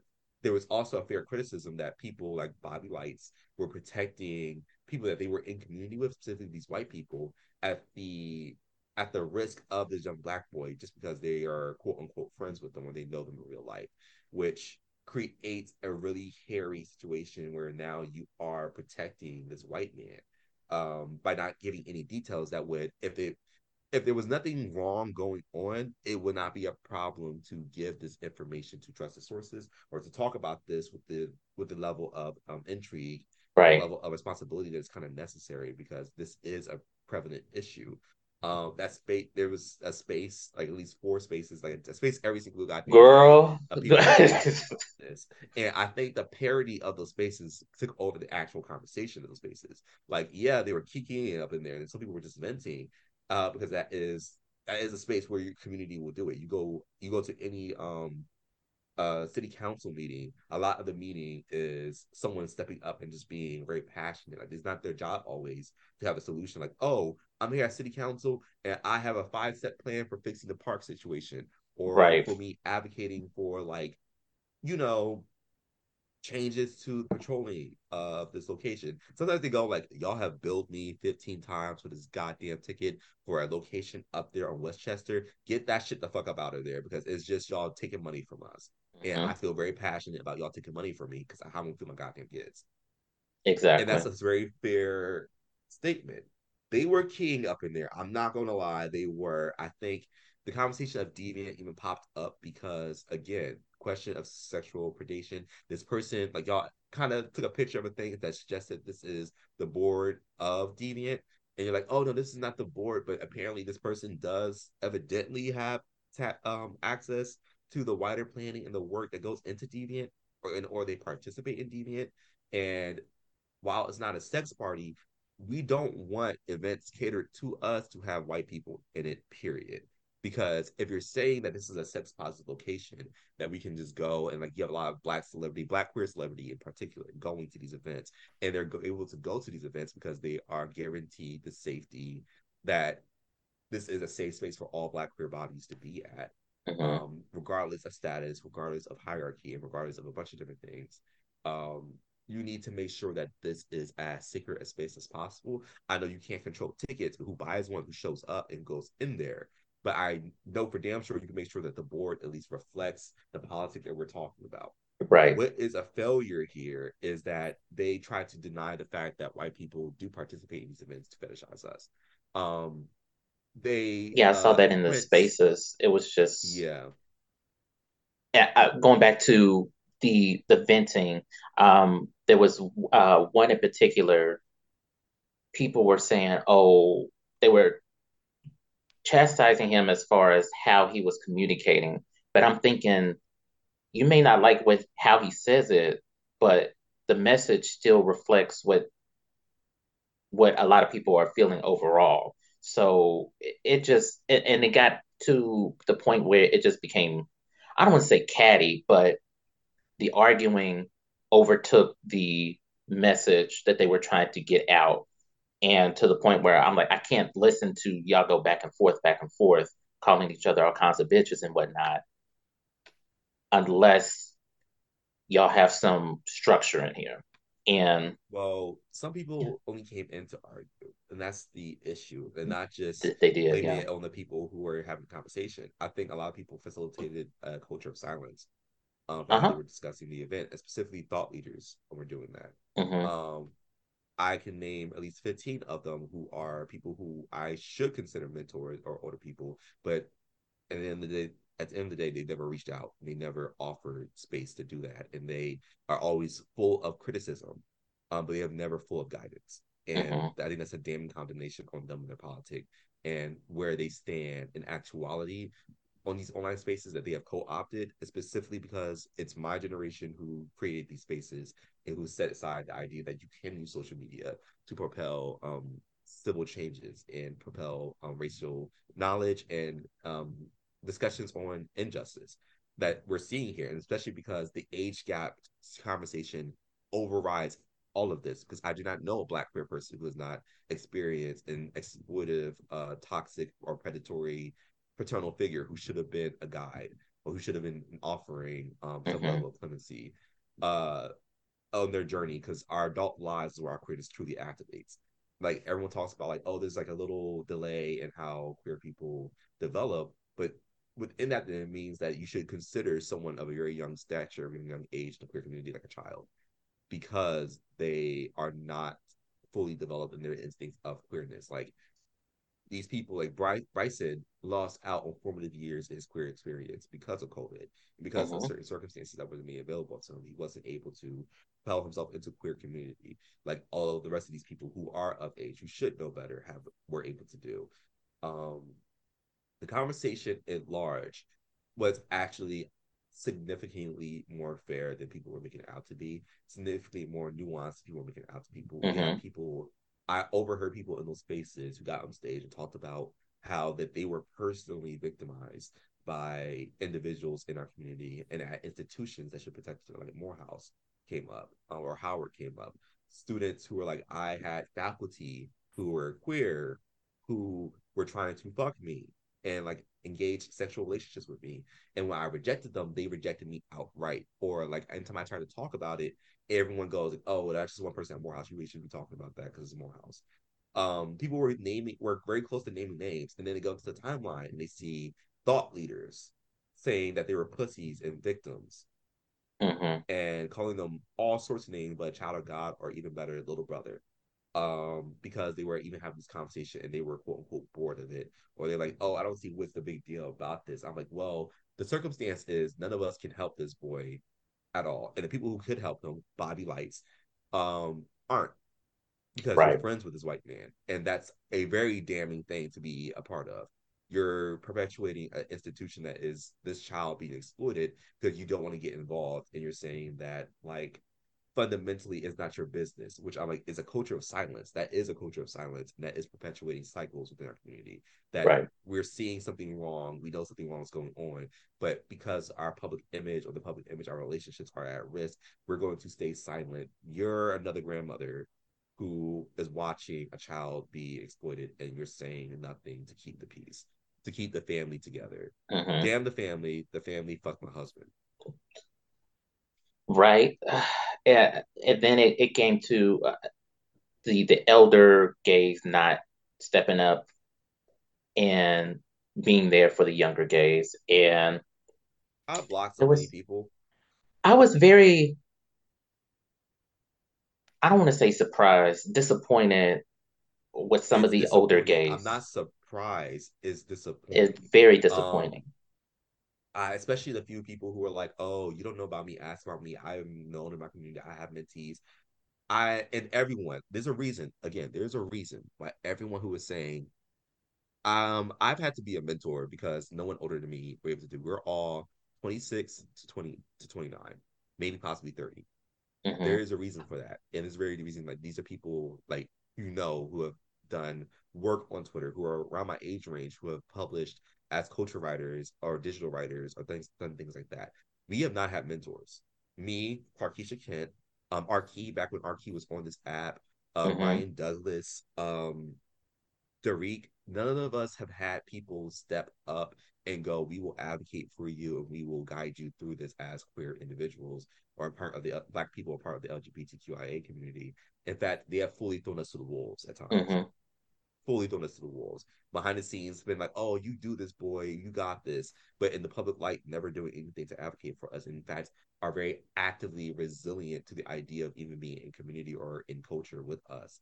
Uh, or any dialogue with us until we have passed some type of litmus that defines us as good enough. Ryan Douglas couldn't even be talked to until Ryan Douglas had New York Times bestseller. Seller. Um, I couldn't be really advocated for and talk about book deals. Um, despite how supportive we are, despite how much we try to advocate for these thought leaders, besides despite the fact that we walk into offices and say this person, this person is an important figure in our community, you should be listening to them. For us to have to do all of that, we advocate more for these people than they advocate for us. Mm-hmm. Uh, we've been a part of the conversation since the very start, and it's been wild as an experience to then watch all of them basically verify what we already knew, which is they have no interest in participating in a culture with us. They have no interest in participating in a dialogue that gives us access. And in some way, they do perceive us as competition. Absolutely. Absolutely, they perceive you all as competition. It, it's just, if you are saying, oh, there's room at the table for you, but then you, it seems like they're talking out of the same, same size of their mouth as far as wanting other people at the, ta- the, the table. They want their friends at the table. They exactly. That's the caveat. They want their friends at the table, not people who are going to challenge their notion of what is perceived as the norm or what is perceived as a good black. Um, it's wild because a lot of them do perceive themselves and do run themselves as revolutionary or like um counterculture, but because they're not in dialogue with anyone who's too young, like who's younger than them outside trying to fuck them, um, they mm-hmm. have not realized that their academia and their scholarship has withered on the root because it hasn't been constant in conversation with the things that people are now talking about. Now they are too far above the topics that they used to gravitate to. They're too above a conversation about sexual predation. They're too far above about like, oh, I don't want to get to the interracial conversation because I feel like I'm not in our relationship and I can't say this the truth for everyone else. I was in a few of these uh, Twitter circles and I felt uncomfortable about the dialogue that was going on and how people were participating. We've had, I had someone who really should have knew better say that, oh, these people are only je- saying anything about my relationship to this white man because they're jealous and they i'm like so you're implying that these black people are jealous of your access to whiteness? That's not an okay thing to say.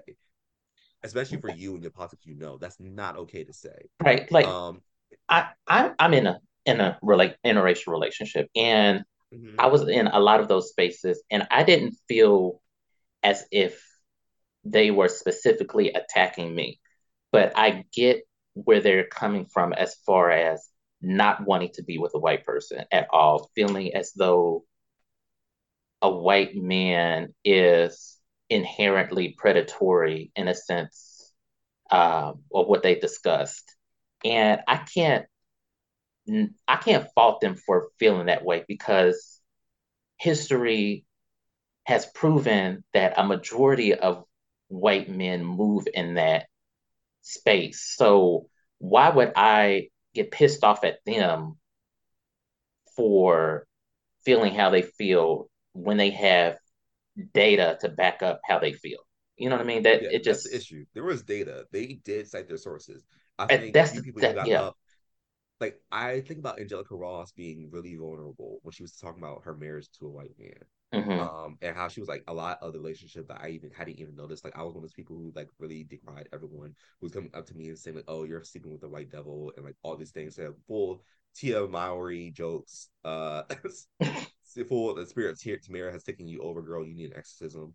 Uh, mm-hmm. like that energy in the conversation. But then she's like, I hadn't realized in the relationship how much our relationship hinged on me basically siphoning his white privilege me like coddling his white privilege and also the inherent successes I was receiving being due to his white privilege and what I was kind of brushing aside every single time. Mm-hmm. Um, and the conversation of like these are the inherent factors that went into my interracial relationship that I never really chose to address, or like the understanding was I'm sacrificing my ability to stand fully in in it because I was allowing myself not to pay attention. Mm-hmm. Um, and like not even the conversation like, oh, this is every interracial relationship, but this is like it's like she's basically talking about these are things that you do need to actively think about when you're in an interracial relationship because right. it helps codify like the every every relationship is about compromise, true. But the compromises within a relationship that can't be compromises when you're discussing like black identity. Um, and there was talking about especially like, oh, the fact that these people are in the entertainment industry. Like Bryson is a athlete and inherently people are like, oh, well, that's different. He's still an entertainer. There's right. still access associated with that. And mm-hmm. now by dating this, as wild as it is, dating this white man gets some access to these higher end people within our community who now perpetuate like you guys go on trips together. You guys go on functions together. You guys, this man is old enough to have been a veteran in 2002. Mm-hmm. There are inherent benefits to dating a white man that they're talking about and it's the question of if these are the benefits, if you're receiving all this and you are acknowledging, we're acknowledging that you have very little power, how is that power propping up? This is a conversation on power at the end of the day. Yeah. Um, this is not a, a, condemnation of this little boy for dating this grown ass man. Because at the end of the day, within this circumstance, the little boy had very little power, even if he pursued a relationship. Um, and mm-hmm.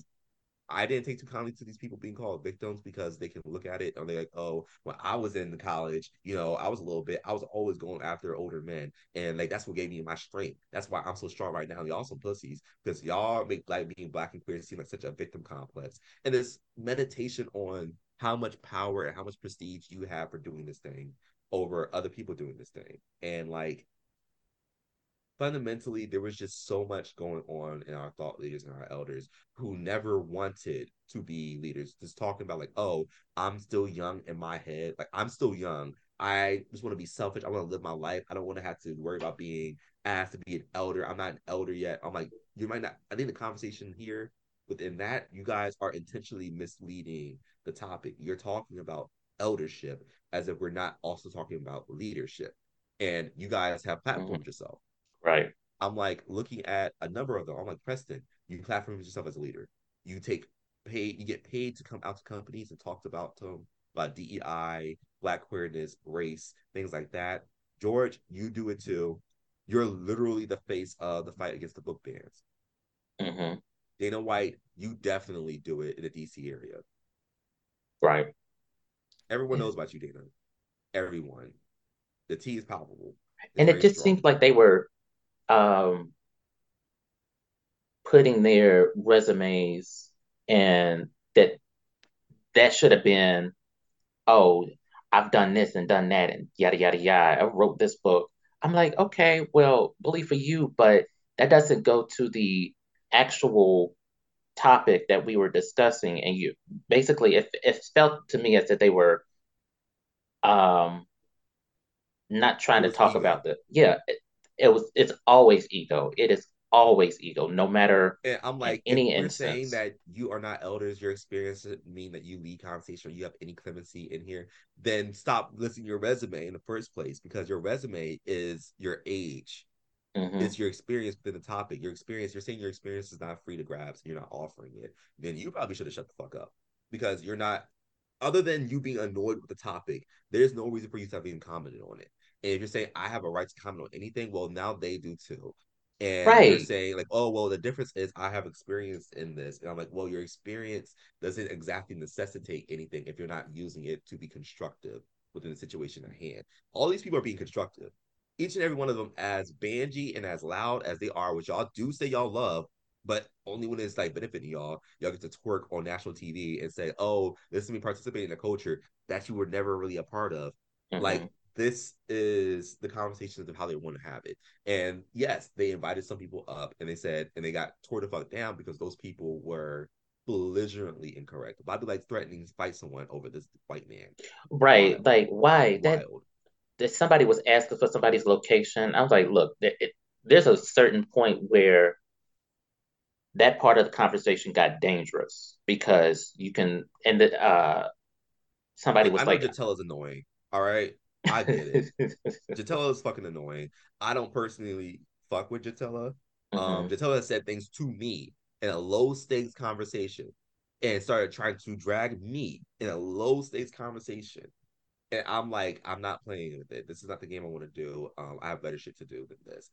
It's the reason why I don't really get along with Afro pessimists as much because I think that their politics is devoid of hope. And I think fundamentally the work that we do is hope. Mm-hmm. Um, it's hopeful. It needs to be because if you're saying that we're angry, then you need to have the outlet that makes the mission worth the while. Um, I think faith is one of the systems and one of the tools that we have lost within the work that we're doing. That our our elders, quote unquote, that we still call on, who accept that term, um, we're always fundamentally drenched in. And I think it's a sign of our current, you know, spiritual um, foundation that we we can't really access that because we have so much trauma, especially associated with the Christian um, dogma of it all, especially as black queer men. Mm-hmm. Um, but that being said, some of y'all are just dickheads, and like I don't like how y'all talk to people. And if y'all had said half that shit to me, I would have called you a little bitch to myself, and we would have went around back and forth, and the politic would have came back up. Um, never mis misidentifying you, never misrepresenting the topic, but that's kind of the issues that a lot of y'all can't both be mean and also be able to have the conversation because you root your identities in being correct. I never disagreed. Like I disagree with some aspects of calling it intellectual masturbation. It's something that Dana said. Um, because I want to give explicit, explicit um nomenclature to explicit people if I can. Um, he called it. Uh, they called it intellectual masturbation. Mm-hmm. Um, and I think, and with especially like with their new degrees, and I'm like, I feel like that's not fair because that's also you loading your experience over people um, I feel like that's also structuring the conversation around how much you know about a topic and you're giving discredit to new scholars. That is ageism inherently. Mm-hmm. And you guys are talking about like, oh, calling us elders. It feels like a, an, an ageist dog whistle to me, to be honest, to the age. Um, and I'm like, well, inherently, how you're talking to these young people is ageable, right? Because you all actually do have more power than these people. You all sit in multi like a million dollar offices at a in an expensive ass city. Each and every one of you are flying across the country. Like George, you just got on air, off an airplane. I know you just got off an airplane. I saw your I saw your Instagram story. Um, like we were supposed to be meeting weeks ago, and we haven't been able to because you're flying everywhere. And Dana, you live in DC. You commute to work. You mm-hmm. live in an expensive apartment with your partner. You take your dogs for walks, and like you go to parties, and you have lucrative amounts of income um, that you can just divulge into different things. I'm like, Preston, you're literally on fucking TV right now. Right, I see you, bro. And like, all of that, literally. only Preston reached out to the people in question to have a dialog mm-hmm. That's the only person to do it. I'm like, this is inherently you're talking to people who have to crowdsource just to eat next month, right? Or had to pay a uh, rent or who are struggling, and you're like, struggling, well, because no one fucking likes you. I'm like, well, have you considered the fact that the circumstances of their life is why they act like this? Maybe potentially they could use a mentor figure, or would y'all rather just cuss them out and call them stupid all day? And now, like inher- inherently, these are the people who will inherit the shit after you're done. And also, mm-hmm. the wild part is you're saying all this stuff about the respect for elders and elder worship and elder leadership. Your generation is the one that let down the generation that came before us, the most vital ones to our community. Y'all didn't help them. Mm-hmm. These are self-perpetuating cycles within Black queer conversations that I think it should not have spun out like this in a way that people said very serious things that have very permanent repercussions. Um, right. being G checked by Kirk Moore, wow. Um, a lot of different elements of the conversation, and now people just don't want to talk anymore. Um, and the conversation channels have shut down entirely, and it's as a result of the ego of the older generation. And I know they can be like, oh well, both sides, you know, had extremes, and like you know, the younger generation really just needs to be more open to the conversations about being, you know, too dogmatic. I'm like, yeah, but that's like watching a 16 year old sibling look at his three year old and hit him. And it's like you try to explain to your mama why you can't stand your three year old little brother, and they look at you and go, "Well, they're three. Right. That exactly. you have the decision to walk away here. You right. have the power to walk away here. You have all the power in these conversations. And instead of choosing to exert that power in the way that you probably should, you choose to demean, bully, assault, um, oppress, repress. And the only thing that it serves in these in any situation where order is like maintained through the illusion of what a power structure should be is whiteness. Because at the end of the day, we're spending less time when you say like we should be over these topics, we should not be talking about. The more moments we spend not talking about these topics, the more whiteness and the inherent like victimization of people win. Mm-hmm. Because these things thrive in silence. You should be asking for people to be as loud as possible, also most effective when they're being as loud as possible, rather than telling them to be silent altogether because it's inconveniencing you.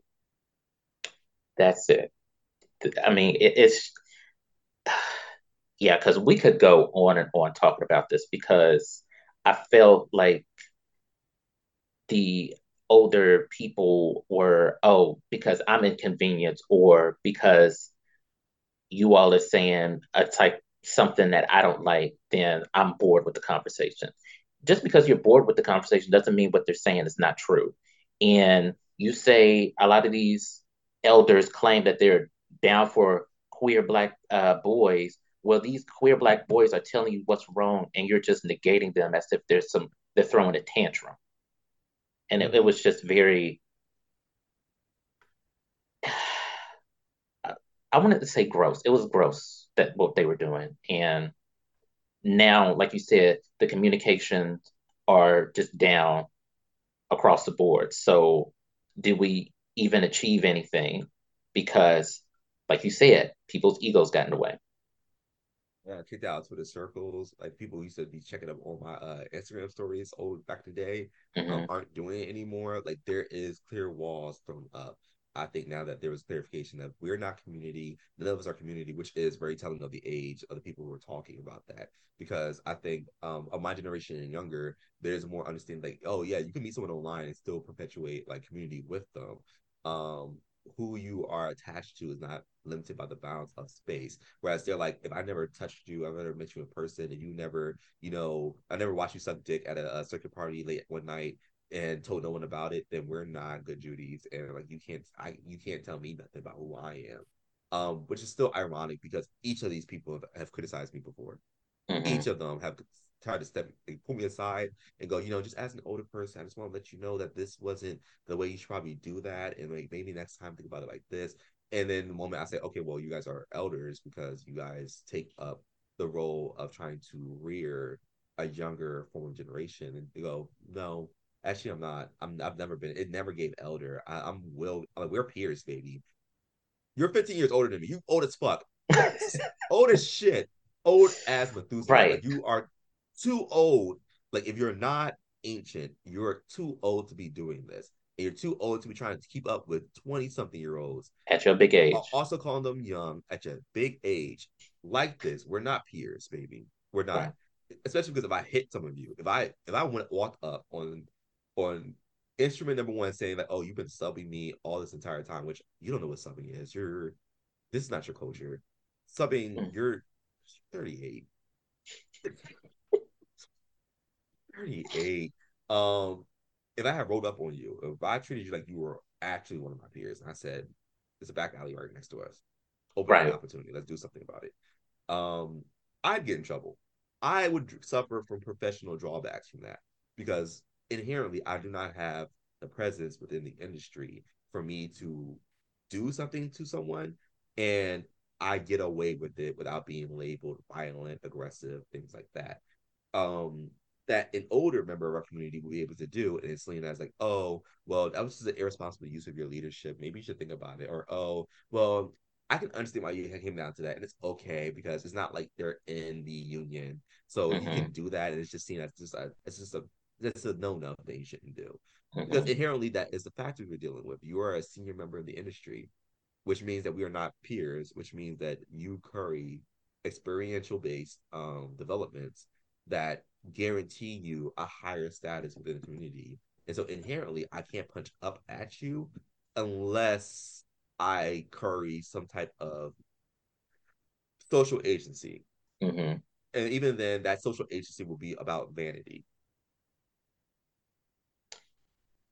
Yeah, I I hope communication comes back online because I really a lot of the things that uh, were discussed, you know, after the arguing, I'm still sitting with and trying to navigate, well, how it affects me in my life and the experiences that I have with different people. So I hope people can get it together. I'm not optimistic about it, but I'm not either. I just I don't think it will ever come up again until um until these people are forced to kind of reckon with the physical like the physical reflection of these things. Mm-hmm. I think it's mm-hmm. gonna take them being face to face with people that they say comments to um before they can really receive it. And I think that the accusations of people being greedy for the attention of these thought leaders um being seen as a bad thing, being seen as carceral, is a reflection of who we should probably specifically pay attention to for the future conversations of like who is participating in things that might have been hit dog hollering. Um, mm-hmm. Because I know who tried to fuck me um, in these conversations when uh, possibly I could have used a mentor instead. Um, and even if I was like, okay, I'm down, I don't give a fuck, it's only after I gave up on the idea of y'all serving as leaders within these spaces and instead of just present in the spaces that you guys found will be lucrative for your careers. Um, I'm very particular with Black digital online spaces because Black digital online spaces are what guaranteed a lot of people the careers that they have now and the conversations that need to happen. And I'm kind of tired of people undermining these conversations when they feel like they have a draft in them, um, rather than reinforcing the idea that we have created our own space within itself that's worthy of being protected. Um, if you don't see it, stop trying to sell your shit online in these spaces and using our hashtags in our in our uh, dialogue um, to do it. Because at this point, I think it's very it's very foreseeable to just ostracize you from it and lead you to speaking in your same circles that you could have been speaking to when you were offline. Exactly. And with that, that is Aunt May's tea. It was a healthy dosing. Um, I think that was a good section. Uh, so now to get lighten it up a little bit because that was a little a touch of heavy. Um, we're going to talk about um, one of my favorite cartoons created in King Size Issue. And I asked Steven on here to, you know, give his thoughts about the show, favorite uh, favorite characters, storylines, emotional moments, and we're going to talk about Justice League and Justice League Unlimited. So, once you, uh, for how were you introduced to the series? I watched the very first episode when it premiered back in the day. Um, I used mm-hmm. to be a big fan of Batman, the animated series, and Superman, the animated series. Less of Superman. It was always a Batman animated series that was really like popping off. Right. Um, and I was there when they introduced the Justice League for like that first big um collaborative team effort where they were fighting against the uh I think they were the Raxians, um like they were in the comics. Uh and they went toe to toe against them, the alien invasion they succeeded and they were like, let's form a team. We're gonna be homies and shit. Mm-hmm. I it was weird. I never really caught Justice League on a consistent level because Toonami would play games. but how late it would come on. It would how early and like it mm-hmm. it got bizarro. It was getting weird. Um yeah, not gonna lie, but then I think I really attached to it. Like I know generally what was going down in the episode sequences and like all of the subject matter and everything pertaining to it. I remember when Aquaman had his whole blow up, and they were like, Aquaman's gonna be hot. He's gonna be cool. And he's not mm-hmm. gonna be a loser like in Super Friends. And he's gonna have a fish hook hand. And like all of that, and even like the introduction of Doctor Fate in these stories, or um like there's a lots of different elements of it leading into Justice League Unlimited, which I think is everyone's most formative memory is is of Unlimited. Um, mm-hmm. that's when the Justice League went. We're actually the Avengers now. Basically, um, yeah. I remember. So yeah, I yeah, long memory. I remember like um when I was maybe early high school when Toonami would then come on at night and they would have like, oh, this hour is Justice League. And they would do like the two part series, uh, the two part episode um, and I was like, okay, cool, I can get with this. And then, like you said, Toonami was always fucking around with their damn schedule. Um, it would be on this night and then going for like a month and a half. And so I wasn't consistent with watching uh, Justice League until I was much older and it came on um, like Netflix. And I was like, oh, okay. And I enjoy it so much because there's a level, uh, even though it's a geared toward kids, there's a level of seriousness, a of like... very seriousness and adult themes, um, especially when uh, they refer to something sexual, like when they're talking about the Flash, or when they're talking about. Um, I remember the Everybody interaction. Everybody was fucking and Justice League. Everybody was fucking fucking down. Down to the season two when they introduced uh that whole Sindel thing. of course, Sindel wannabe. oh, uh, what's like, her name? Yes, she was fucking uh, Gorilla Grodd. Then she was fucking uh Lex. What's her name? Talia. Lex Gorilla Grodd. Felix Faust. She said she fucks Felix Faust for magic. Now, girl. I mean, I don't. She was uh, what's her name? Uh, oh, not Diamond, but what's that? Yeah. Um, I the seriousness is one thing that gravitated towards me because you know X Men, uh, the animated series was long gone. That ended, I want to say ninety seven. So when Justice League, when I got to watching it um, regularly, it was kind of like that void as far as a uh, superhero team up type show. Mm-hmm. But um, I it was like I said, this is one of my favorite cartoons of all time. Uh, I thought it was the animation is so well done. The voice acting, they had a lot of prominent actors in the role of uh, all of the characters. From mm-hmm. you know Kevin Conroy reprised his role as Batman. Um, what's his name? Uh, the dude that was in he was in Scandal. He played uh one of the killers. High water. Um, he was Superman's voice. God, what is his name? This is gonna kill me. Um, George Newbern. Mm. I, yeah, he was uh Superman, and then uh Susan Eisenberg as Wonder Woman, and um, Phil LaMarr as Green Lantern. Oh, John yeah. Stewart. Yeah, John Stewart. Um, I, I yeah, I thought the the act, the voice acting was some of the best act voice acting in a series. Uh, so let's go to some of your favorite episodes. Top of the memory, um, Wonder Woman fucking curve stopping every female Justice League member. Let's uh, talk about those girls up and down that goddamn Let's arena. Talk it about was it.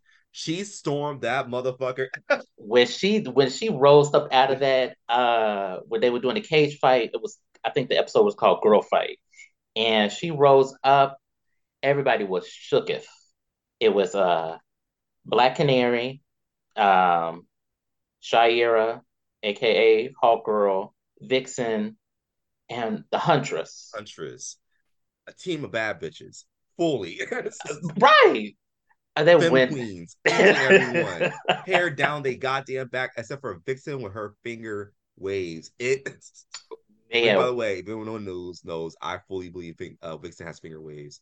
Uh, so the haircut that's supposed to be represented right there. Either that was the Halle Berry shortcut, the one that she had in uh Flintstones, or mm-hmm. ooh, oof. I always loved the Vixen. She was just so fucking sexy to me. Um, that bitch. That episode, I love that. Hey, look at she. I was like, I wish you would fuck my man. Uh huh.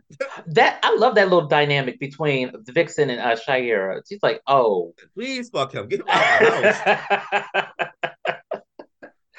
please get this nigga up out of my house. He's yeah. Um, he ain't got no job.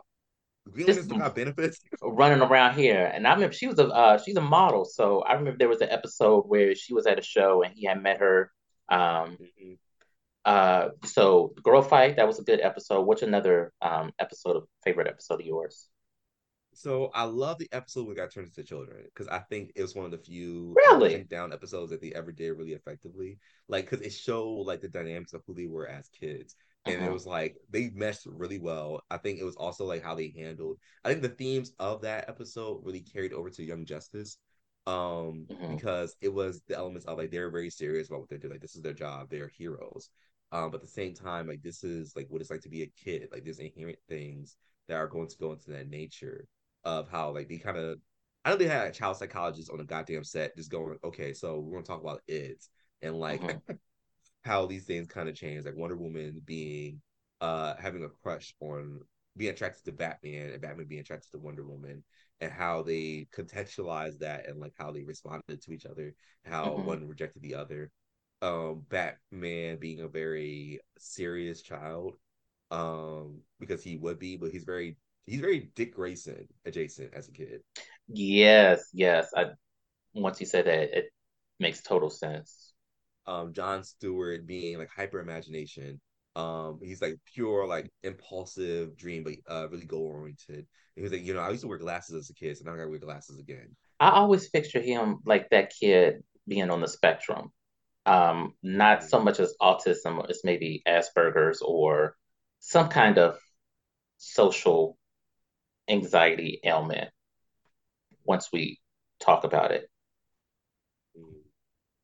But I think Super I think Superman was the most straightforward. It was just like this is a kid who grew up on a farm. And so he's gonna be the most hyper diligent, hyper like he's like extremely diligent, extremely straightforward. Like mm-hmm. I had a job since I was out my mom was um I was, Basically, I tractors and sorting hay and like moving cows since I dropped. Like, baby, I know how to do a job. Right. Playtime was that. Playtimes was sleep. That was that was playtime. That was it. I think one of my favorite episodes was um the two parter. Oh God, um, where they basically the original seven broke up, um, and they had to fight uh, the secret society. That's what it was called. Um, and they were just so pissed off at each other. They were doing this, they were doing that, um, and then they had to basically fight uh, Grodd and his little henchmen.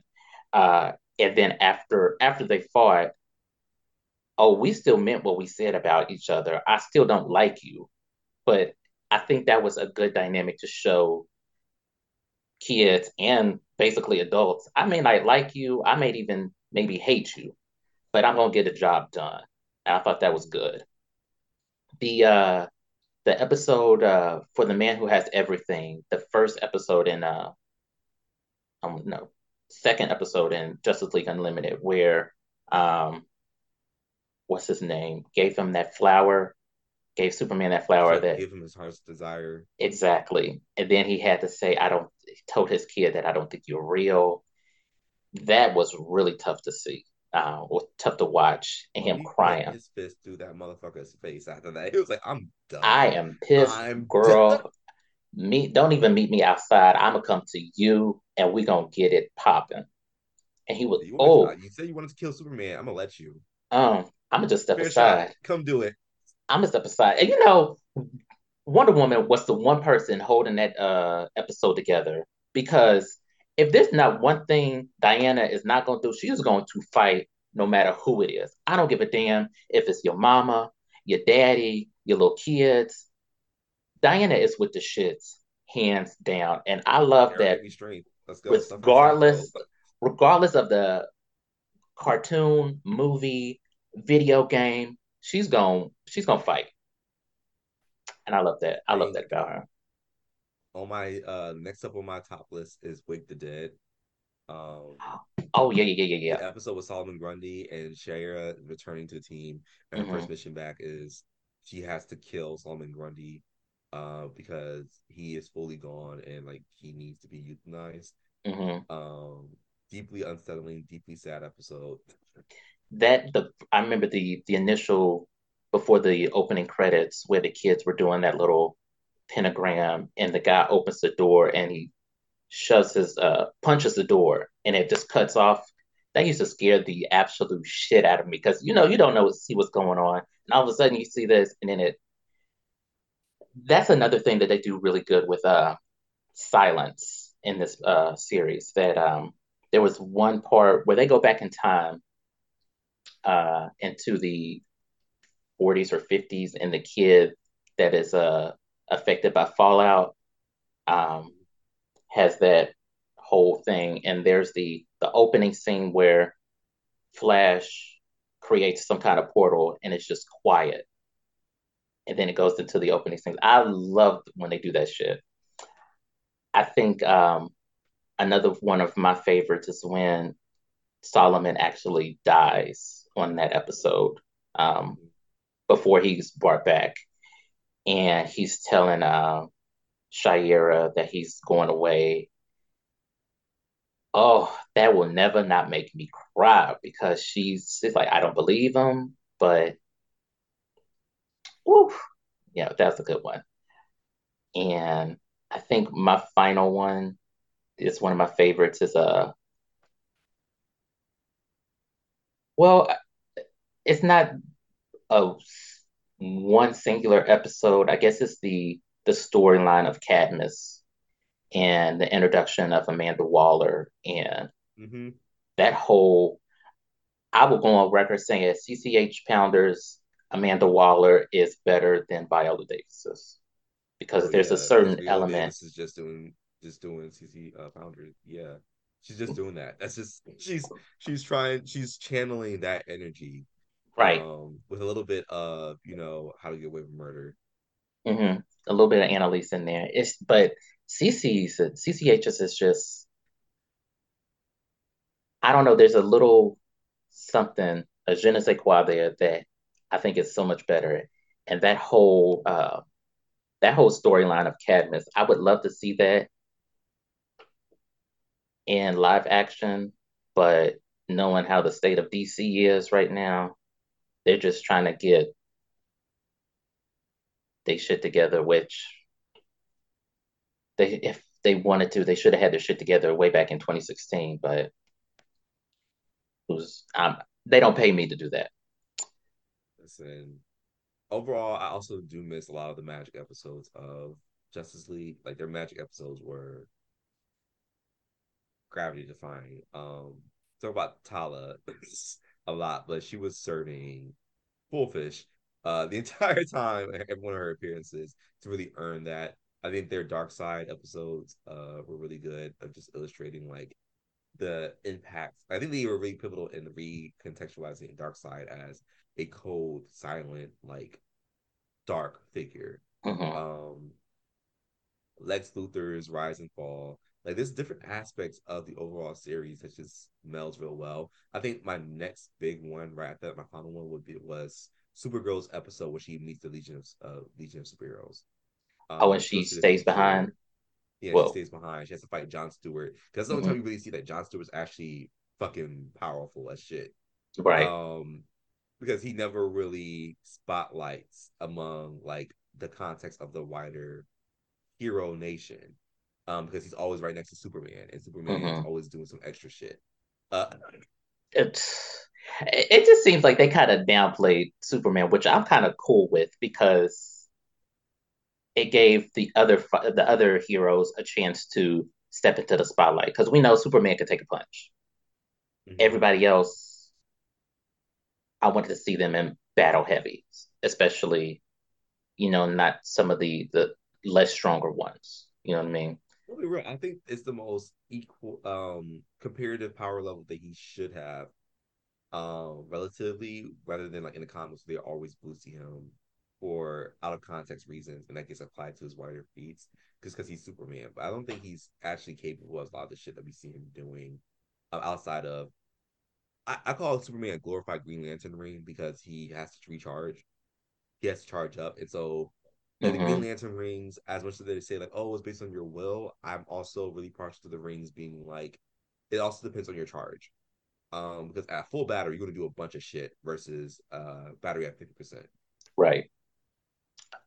There was oh one final oh if I had to choose one final favorite episode it's between the uh Justice Lords episodes or the return of uh Dr. Ivo's uh android when he came and just was coming for Lex. He's like, no, I, I told you I was gonna come back, and I'm back. So where are you? So I was, I was gonna kill you. Um, that one, and you got to see literally the whole league try to fight this robot, and nothing could break him. And then he went over to get uh, therapy with Doctor Fate. That's all Doctor Fate would do is just give you therapy just do it for therapy. and That's it. right. so I, I, hinted on this earlier, uh, but um, what are some of your favorite emotional moments of the series? I think the top of the list for everyone that was going to be Ace and Batman. Um, right. Batman and Ace meeting for the first time, and like him walk up in there. She's like, "I'm gonna let you through because I know you're not to use that with me." And he's like, "I'm not." And mm-hmm. I just think like that whole human human aspect of like I just thought you should have someone to sit and talk to um, mm-hmm. before you go. Get that. And the somberness of that scene, I think, encapsulates the elements of why I never agree that Batman would lose his shit or shit lose his shit for killing the Joker. Um, I know they like the thing of like, oh, he's deeply insane, but I'm like, the thing that keeps most people from doing insane shit is empathy. I don't know. It's not right that the that narrative doesn't make sense so yeah that i, I get what you're saying but yeah that was my top of the list emotional moment um comes to the forefront of my mind a lot but i think other elements um overall, do any of them really care compared to them? I think they topped it. My second favorite emotional moment is when um they were fighting Circe, Batman, and Zatanna, and Circe made Batman sing a song. Uh huh. Yeah. Undo the spell because it's just a deeply unserious moment. it's right. I, I remember watching it for the first time. If She was telling him that there's something you have to give up, something that matters to you. And I'm paraphrasing here. Uh, and then all of it, it cuts to him singing, uh, "What am I blue?" or something like mm-hmm. that. And I'm like, "What?" But it, it, it was just uh, that was a fun episode. And seriously, was she was another one that was serving cunt when that little mm-hmm. That that hair and that little um hair that episode that, armor the dress right right that was pretty. I think emotionally, that Jessica Rabbit, that right? Jessica she was Rabbit red gown, exactly. Red. I was like, all right, Miss Girl. and that little song that she sang, um, guess who's back in town or something like that. I was like, that shit is catchy. Singing that uh, all up and through the house. Um, emotional moments for me. Uh, when Solomon Grundy died the first time, uh, Superman realizing that his dream was only a dream. Uh, Ace actually dying. Um, when Hawk Girl actually left at the end of uh, Justice League, and um, her and John are saying, paraphrasing again, when John was like, "Was all of it just a lie?" And she's like, "No, I, I loved you, John." And then she left, and then he started crying, and then I started crying. It was so good. I, I, and if you haven't seen it, y'all, I don't know what the hell you're doing. It's on uh, HBO it Max. Holds up. It to this day it holds up. It's on Max. It's on Netflix. So I don't know why you're why you still haven't watched it, but it like you said, it holds up today. Um, I would love to see them reintroduce it again in some image or like a continuation of it, like they're doing with X Men '97, which I don't know if it's if they said that was going to come out this year, which I don't know. Do. I think they're too busy trying. Like I think everyone will be too mad about Young Justice not finishing up before mm-hmm. they moved on to fucking Justice League. I think um at the very most they might do do a spinoff of Young Justice as the full Justice League because at this point no one's young on the show. Right, right. It's just no one's it's young. just Justice now. They're just the Justice League. Um, and then there's also the aspect of I know Titans just ended. What what else was the thing that they could have? Oh, I think they're trying to get launched Legions of Superheroes uh, as a franchise. I think that's probably the best. Really? I prefer the Legion of Superhero because they're X Men coded. Mm-hmm.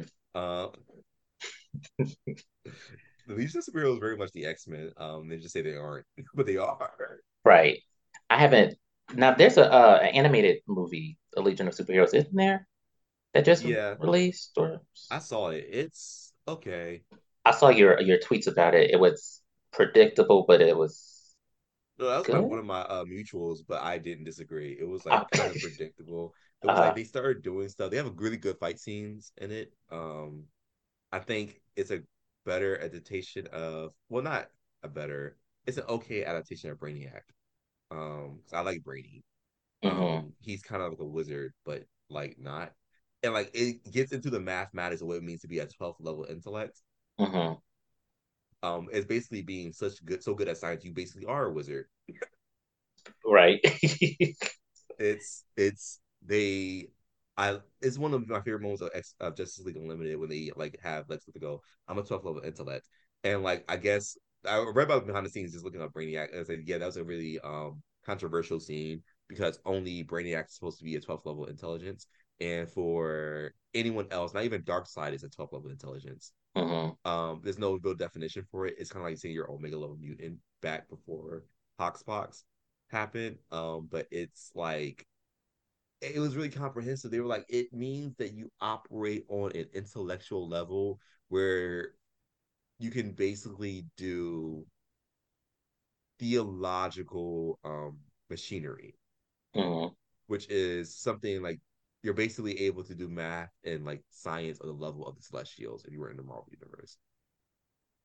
Oh. Which is magic. You're just doing magic at that point. that, yeah. At this point, yeah, it's tomato tomato. Um, That's inventing Pym particles, though. Well, bullshit. and like, I can see why they were upset at saying Lex Luthor is that because like he never gave that. Like Lex Luthor, he's a genius. Don't get me wrong, but but it kind of takes you like a few hundred automated um AI universes before you reach 12th level intelligence, baby. First, worry about conquering one planet, let alone creating your own species. Mm-hmm. You know, there was um shit, I forgot what the fuck I was gonna say. Um oh yeah, about Lex. How they shaded him, like literally shaded him in the I did not get white. I got Dominican, Puerto Rican, biracial, little Indian mix. Like there's a biracialness to it. It's a component. Yeah, I never got like a smart white guy. I never got Jesse Eisenberg from that Justice League, and he was. This is why I thought like the casting of Lex Luthor in a live action movie was so stupid because there's a certain suaveness to Lex. Giancarlo Esposito to play Lex Luthor. That's not a bad idea. Um, hell, that man, that motherfucker works. Uh, but Jesse as Lex, I'm like, I didn't see it at all. I saw um Mark Zuckerberg playing Lex Luthor in a Justice League movie. It was just so wrong to me.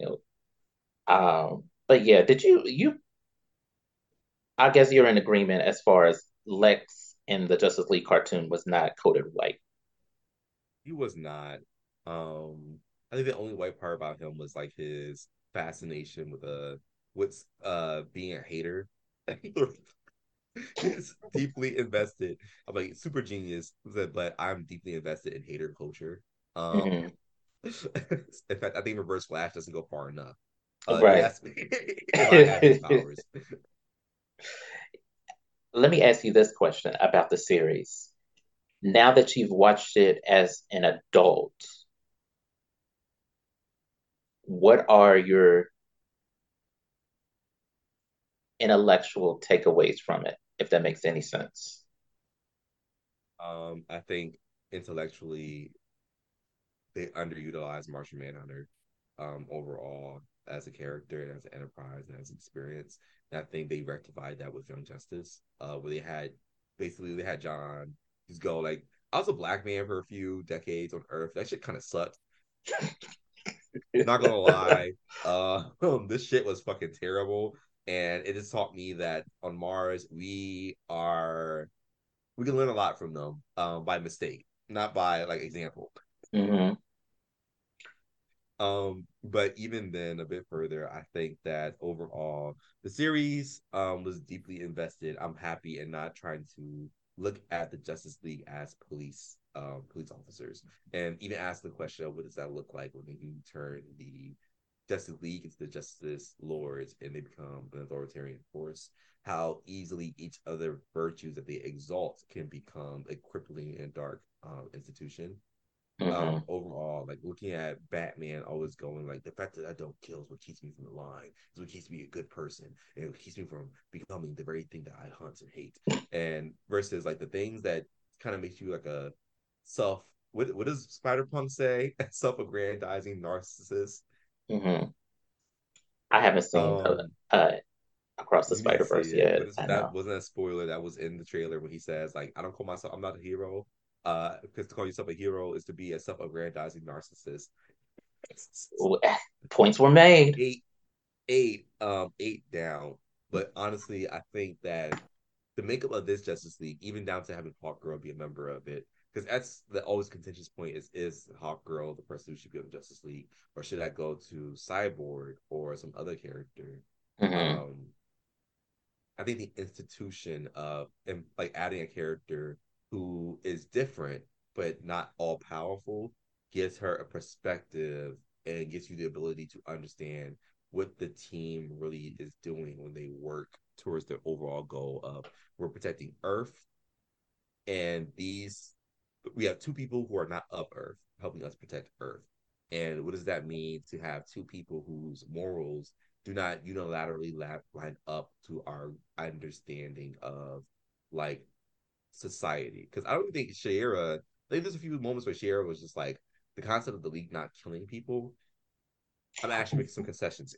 right, right. You may not kill, but I kill. So where does that leave us? Don't kill. She's like, I'm not human. Right. So I'm gonna kill some motherfuckers. And I see if Justice League was a uh rated like if it was a apocalypse war type movie, she would have had some bodies laid clean out if they allowed her to kill. But yeah, Shayera was one of those I'm gonna kill, I'm gonna use my mace and ask questions later type of bitch. Much like in the instance of uh very brutal. Yeah. Yeah, it, it seems like she was in the same vein as Diana, but not to the extreme point of it. Um, I remember there was that episode where um, the uh, Amazon had left the the left the island and she wanted to kill all the men. And Shayera made a vo- very unnecessary point to Diana. She said, "You don't. Your island teaches to hate men, so this just seems like the next, the next realm or the next tier of that hatred is to just wipe them out." And Diana was like, "Oh well, we never did. We never um told people to kill." But I'm like, well, you do p- tell people to hate men, so you know it makes sense to. Wow. See, I think that's one of the things I most hate whenever men try to depict feminism. Uh-huh. Uh, is this misconception of what feminism? Because especially reading, reading Wonder Woman Historia, which I really I tell everyone to read it because it gives you the context of why the Amazon was so important um as a construct. Like it's real easy to look at them and go like, oh, you guys teach to hate men. It's just nothing but misandry. Which misandry makes points. All right, as someone who's dated men, not great. not great. Um, but overall, the Historia pointed out like this is the culture that the Amazons were born into. And I think the first page, I have the book in my other room. I just got it, um, the full volume of it. Is it the that book with the the Wonder Woman and she has that peacock um, that's not Wonder Woman. That's Hera. So it's the goddesses oh, okay. creation. Because they said the gods made the um the Amazons, but that's not accurate. The goddesses made the Amazons, and the goddesses made them as the champion and the saviors of women. Uh-huh. So basically, the first page opens up like these are all the atrocities that women suffered. It was like assault, um, violence, acrimony, like oppression, um, suppression, repression. Like it was like all the sins mm-hmm. committed against women and they use vases to kind of depict them like because like even get mythological about it this is what happens to women some of it is the result of gods but some of it is a result of men um, being given the infinite power over the world as a part of the world order and hera going no more mm-hmm. um, going up to the gods and saying like we have bear borne witness to the atrocities committed against the gender the guys go like you're not actually women and they're like yeah but we're feminine representatives we are what they aspire to be. It says, well, you're not normal girls. You can't really. It says, no, it doesn't matter what we present as or our constructs are. We represent women on the level of divinity, and this is what we're perceiving. Hmm. Women are being hurt, and they're being victimized in a way, in a level that is so profound that not even men can really understand what's going on here and the male gods going, well, this is the natural order of things. Zeus himself reinforcing the natural order of things and saying, I have a vision for the world and this is it. And none of you can tell me about my vision because I am Zeus and I'm all knowing and I all present. Hera right. removed herself from the decision afterwards. She says she can't go against her husband, and to do so would be catastrophic because Hera infamously have the gift has the gift of foresight. And instead of taking that line down, um, the goddesses create the first Amazons together. Mm-hmm. They add a gift to each one. And instead of choosing Amazons like this happens in the series, they sculpted them from scratch.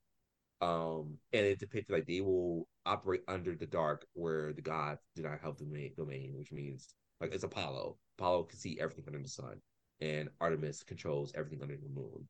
And so mm-hmm. like they will move through night, they will be cunning and strong, they will do all these things, they'll be heroes on the level of the weapons that the gods use against them from their bastards.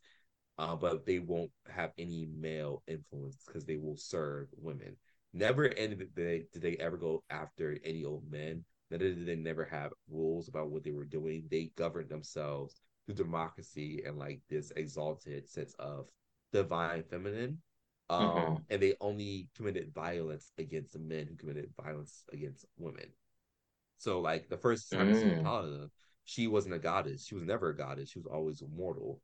And she used to work work as a nursemaid. And back in the day, she's talking about what you do if you gave birth to too many daughters. Sometimes one daughter is one too many, and you have to take them to the woods, and you get to give them to the generosity of the goddesses, which is a fancy way of saying we're leaving them out for the wolves to come eat this baby. Mm. Okay. Hippolyta has done it before, but this one child, she's she kind of put into a basket instead. She didn't want to leave it out for animals. Um, and she let her set adrift. And as she let the baby go, she regretted her decision, turned to go save the baby, and it drowned on a waterfall. Oh, oh my goodness. Um, and so it really like Hippolyta was guilty. She felt that she had succumbed to like the pain of being a woman, like the atrocities men committed against women. She realized that she had been an instrument in perpetuating Mm-hmm. Um, and so she ran away. She was in the wilderness, and then she was attacked by a roving group of men who were going to rape and kill her. And the Amazon saved her. And that is the enterprise that went into the conception of the Amazons, not mm-hmm. as this artifice of where she where he hating women uh man haters um, and we hate men. It's like, no, this was a safe space created to protect women. We were the first heroes, is that we were heroes of people who needed it most in Greece. It was women, and the gods hated us for it. They did thought we were a front against the natural order of things. They thought that men should be able to do whatever they wanted to women. And the very nature of us and protecting women and serving as a civilization that is where women come as the vanguards against the atrocities committed against women that is a sacred role to uphold. Men can't come here because women should be protected here. Um, uh-huh. Men aren't exalted here because they're exalted every other place that isn't on this island. Like they were just going down like the reasons behind why Themyscira is the way it is. Uh-huh. and resorting reducing them down to just being men haters is like them pointing out the ultimate hypocrisy of man's world, right? Which is we are only but one location, but because of how you perceive us, we are now a problem. Huh. Well, that's so shut up, Shayera. So... You're, you're a double agent. That part. You are a cop. At that. Oh God, yeah. That's I need to get that book because that you know, this conversation you talking about it uh, them wanting a safe space goes back to the earlier conversations that we had about gay black men wanting a safe space. Um, mm-hmm. And it just seems, even in fiction, no matter the media, there's no safe space. It, it seems the safe spaces for minority people are limited. And I would, the, I guess there's a conversation to be had as far in comics as far as the role of female superheroes that they play mm-hmm. and the dynamics of a world that is ran by men and how they navigate it through. And that can be done on based the Marvel and the DC level. That would be a good conversation. I, I don't know if I have the the bandwidth to have that because I'm not versed in uh, Marvel or DC's outside of you know the, the cartoons and movies. Um, yeah, we might have to put a pin in that conversation. Uh, have it with more people. Um, but uh, final thoughts about Justice League. Um, A1 Day One, greatest thing to ever exist. Thank you so much for creating it. That's yeah, I, I, I think like I said, one of the best cartoons out there. Uh, if you haven't seen it, I don't know why you haven't seen it. Uh, go rectify that immediately. Uh, it's funny. It's uh, well written. The animation's good. Voice acting's good. Uh, the storylines are good. Um, it's just a plus for me. So, with that being said, that does bring an end to this absurdly long episode. Uh, Steven, I want to thank you again so much for being on this episode um, and giving everybody your wisdom and your knowledge. Um, if you would, uh, and if you like, uh, give everybody your social media handles where you can find on, be found on the internet. Um, and as far as your books, if you want to promote any of your books, all that jazz. Um, sure. You can find me at Black Word B L A Q U E W O R D on all social channels. That's TikTok, Instagram, and also Twitter for as long as it exists. Uh, and also I'm on Blue Skies as well because I got my invitation. is that um, only through? Is that only through invitation only? You can only be invited to it. Yeah. Oh, there's a lot of tech bros on it right now. Um, oh, but okay. let's get it integrated. Let's get it integrated. Mm-hmm. Um, I am currently working on Forever for the Culture, Notes of the Black Digital Arts Renaissance, um, to be slated for next year. I'm also to be D for my YA debut, Sundiata, about the first king of Mali. Okay. All right. We're working. We're doing things. All right. You can do hard things too. And you can follow me on uh, Twitter. At my personal account is what Porter says. Uh, Viktor's at Wonderman5. You can like, rate, subscribe to the podcast all over the internet, wherever podcasts are downloaded. Uh, if you want to follow us on Twitter, it's at Megashine1. On Facebook and Instagram at Megashine1. Uh, if you have any concerns, questions, comments, you can email us at megashine6 at gmail.com. Um, I think that's about it. Uh, drink your water, take your meds, wash your ass, celebrate Pride, how you want to celebrate Pride. Um, that is, you know, doesn't break a law, but uh, which law are we talking about? Uh, if they say you can't have sex in public spaces, I was mm. gonna say a dark alley mm. no one mm-hmm. knows about, dead center nowhere. It's not a big issue, is it? I don't think it's a big issue. But then again, Listen, Folsom girls, I'm so proud of you. Keep it up. I, you know,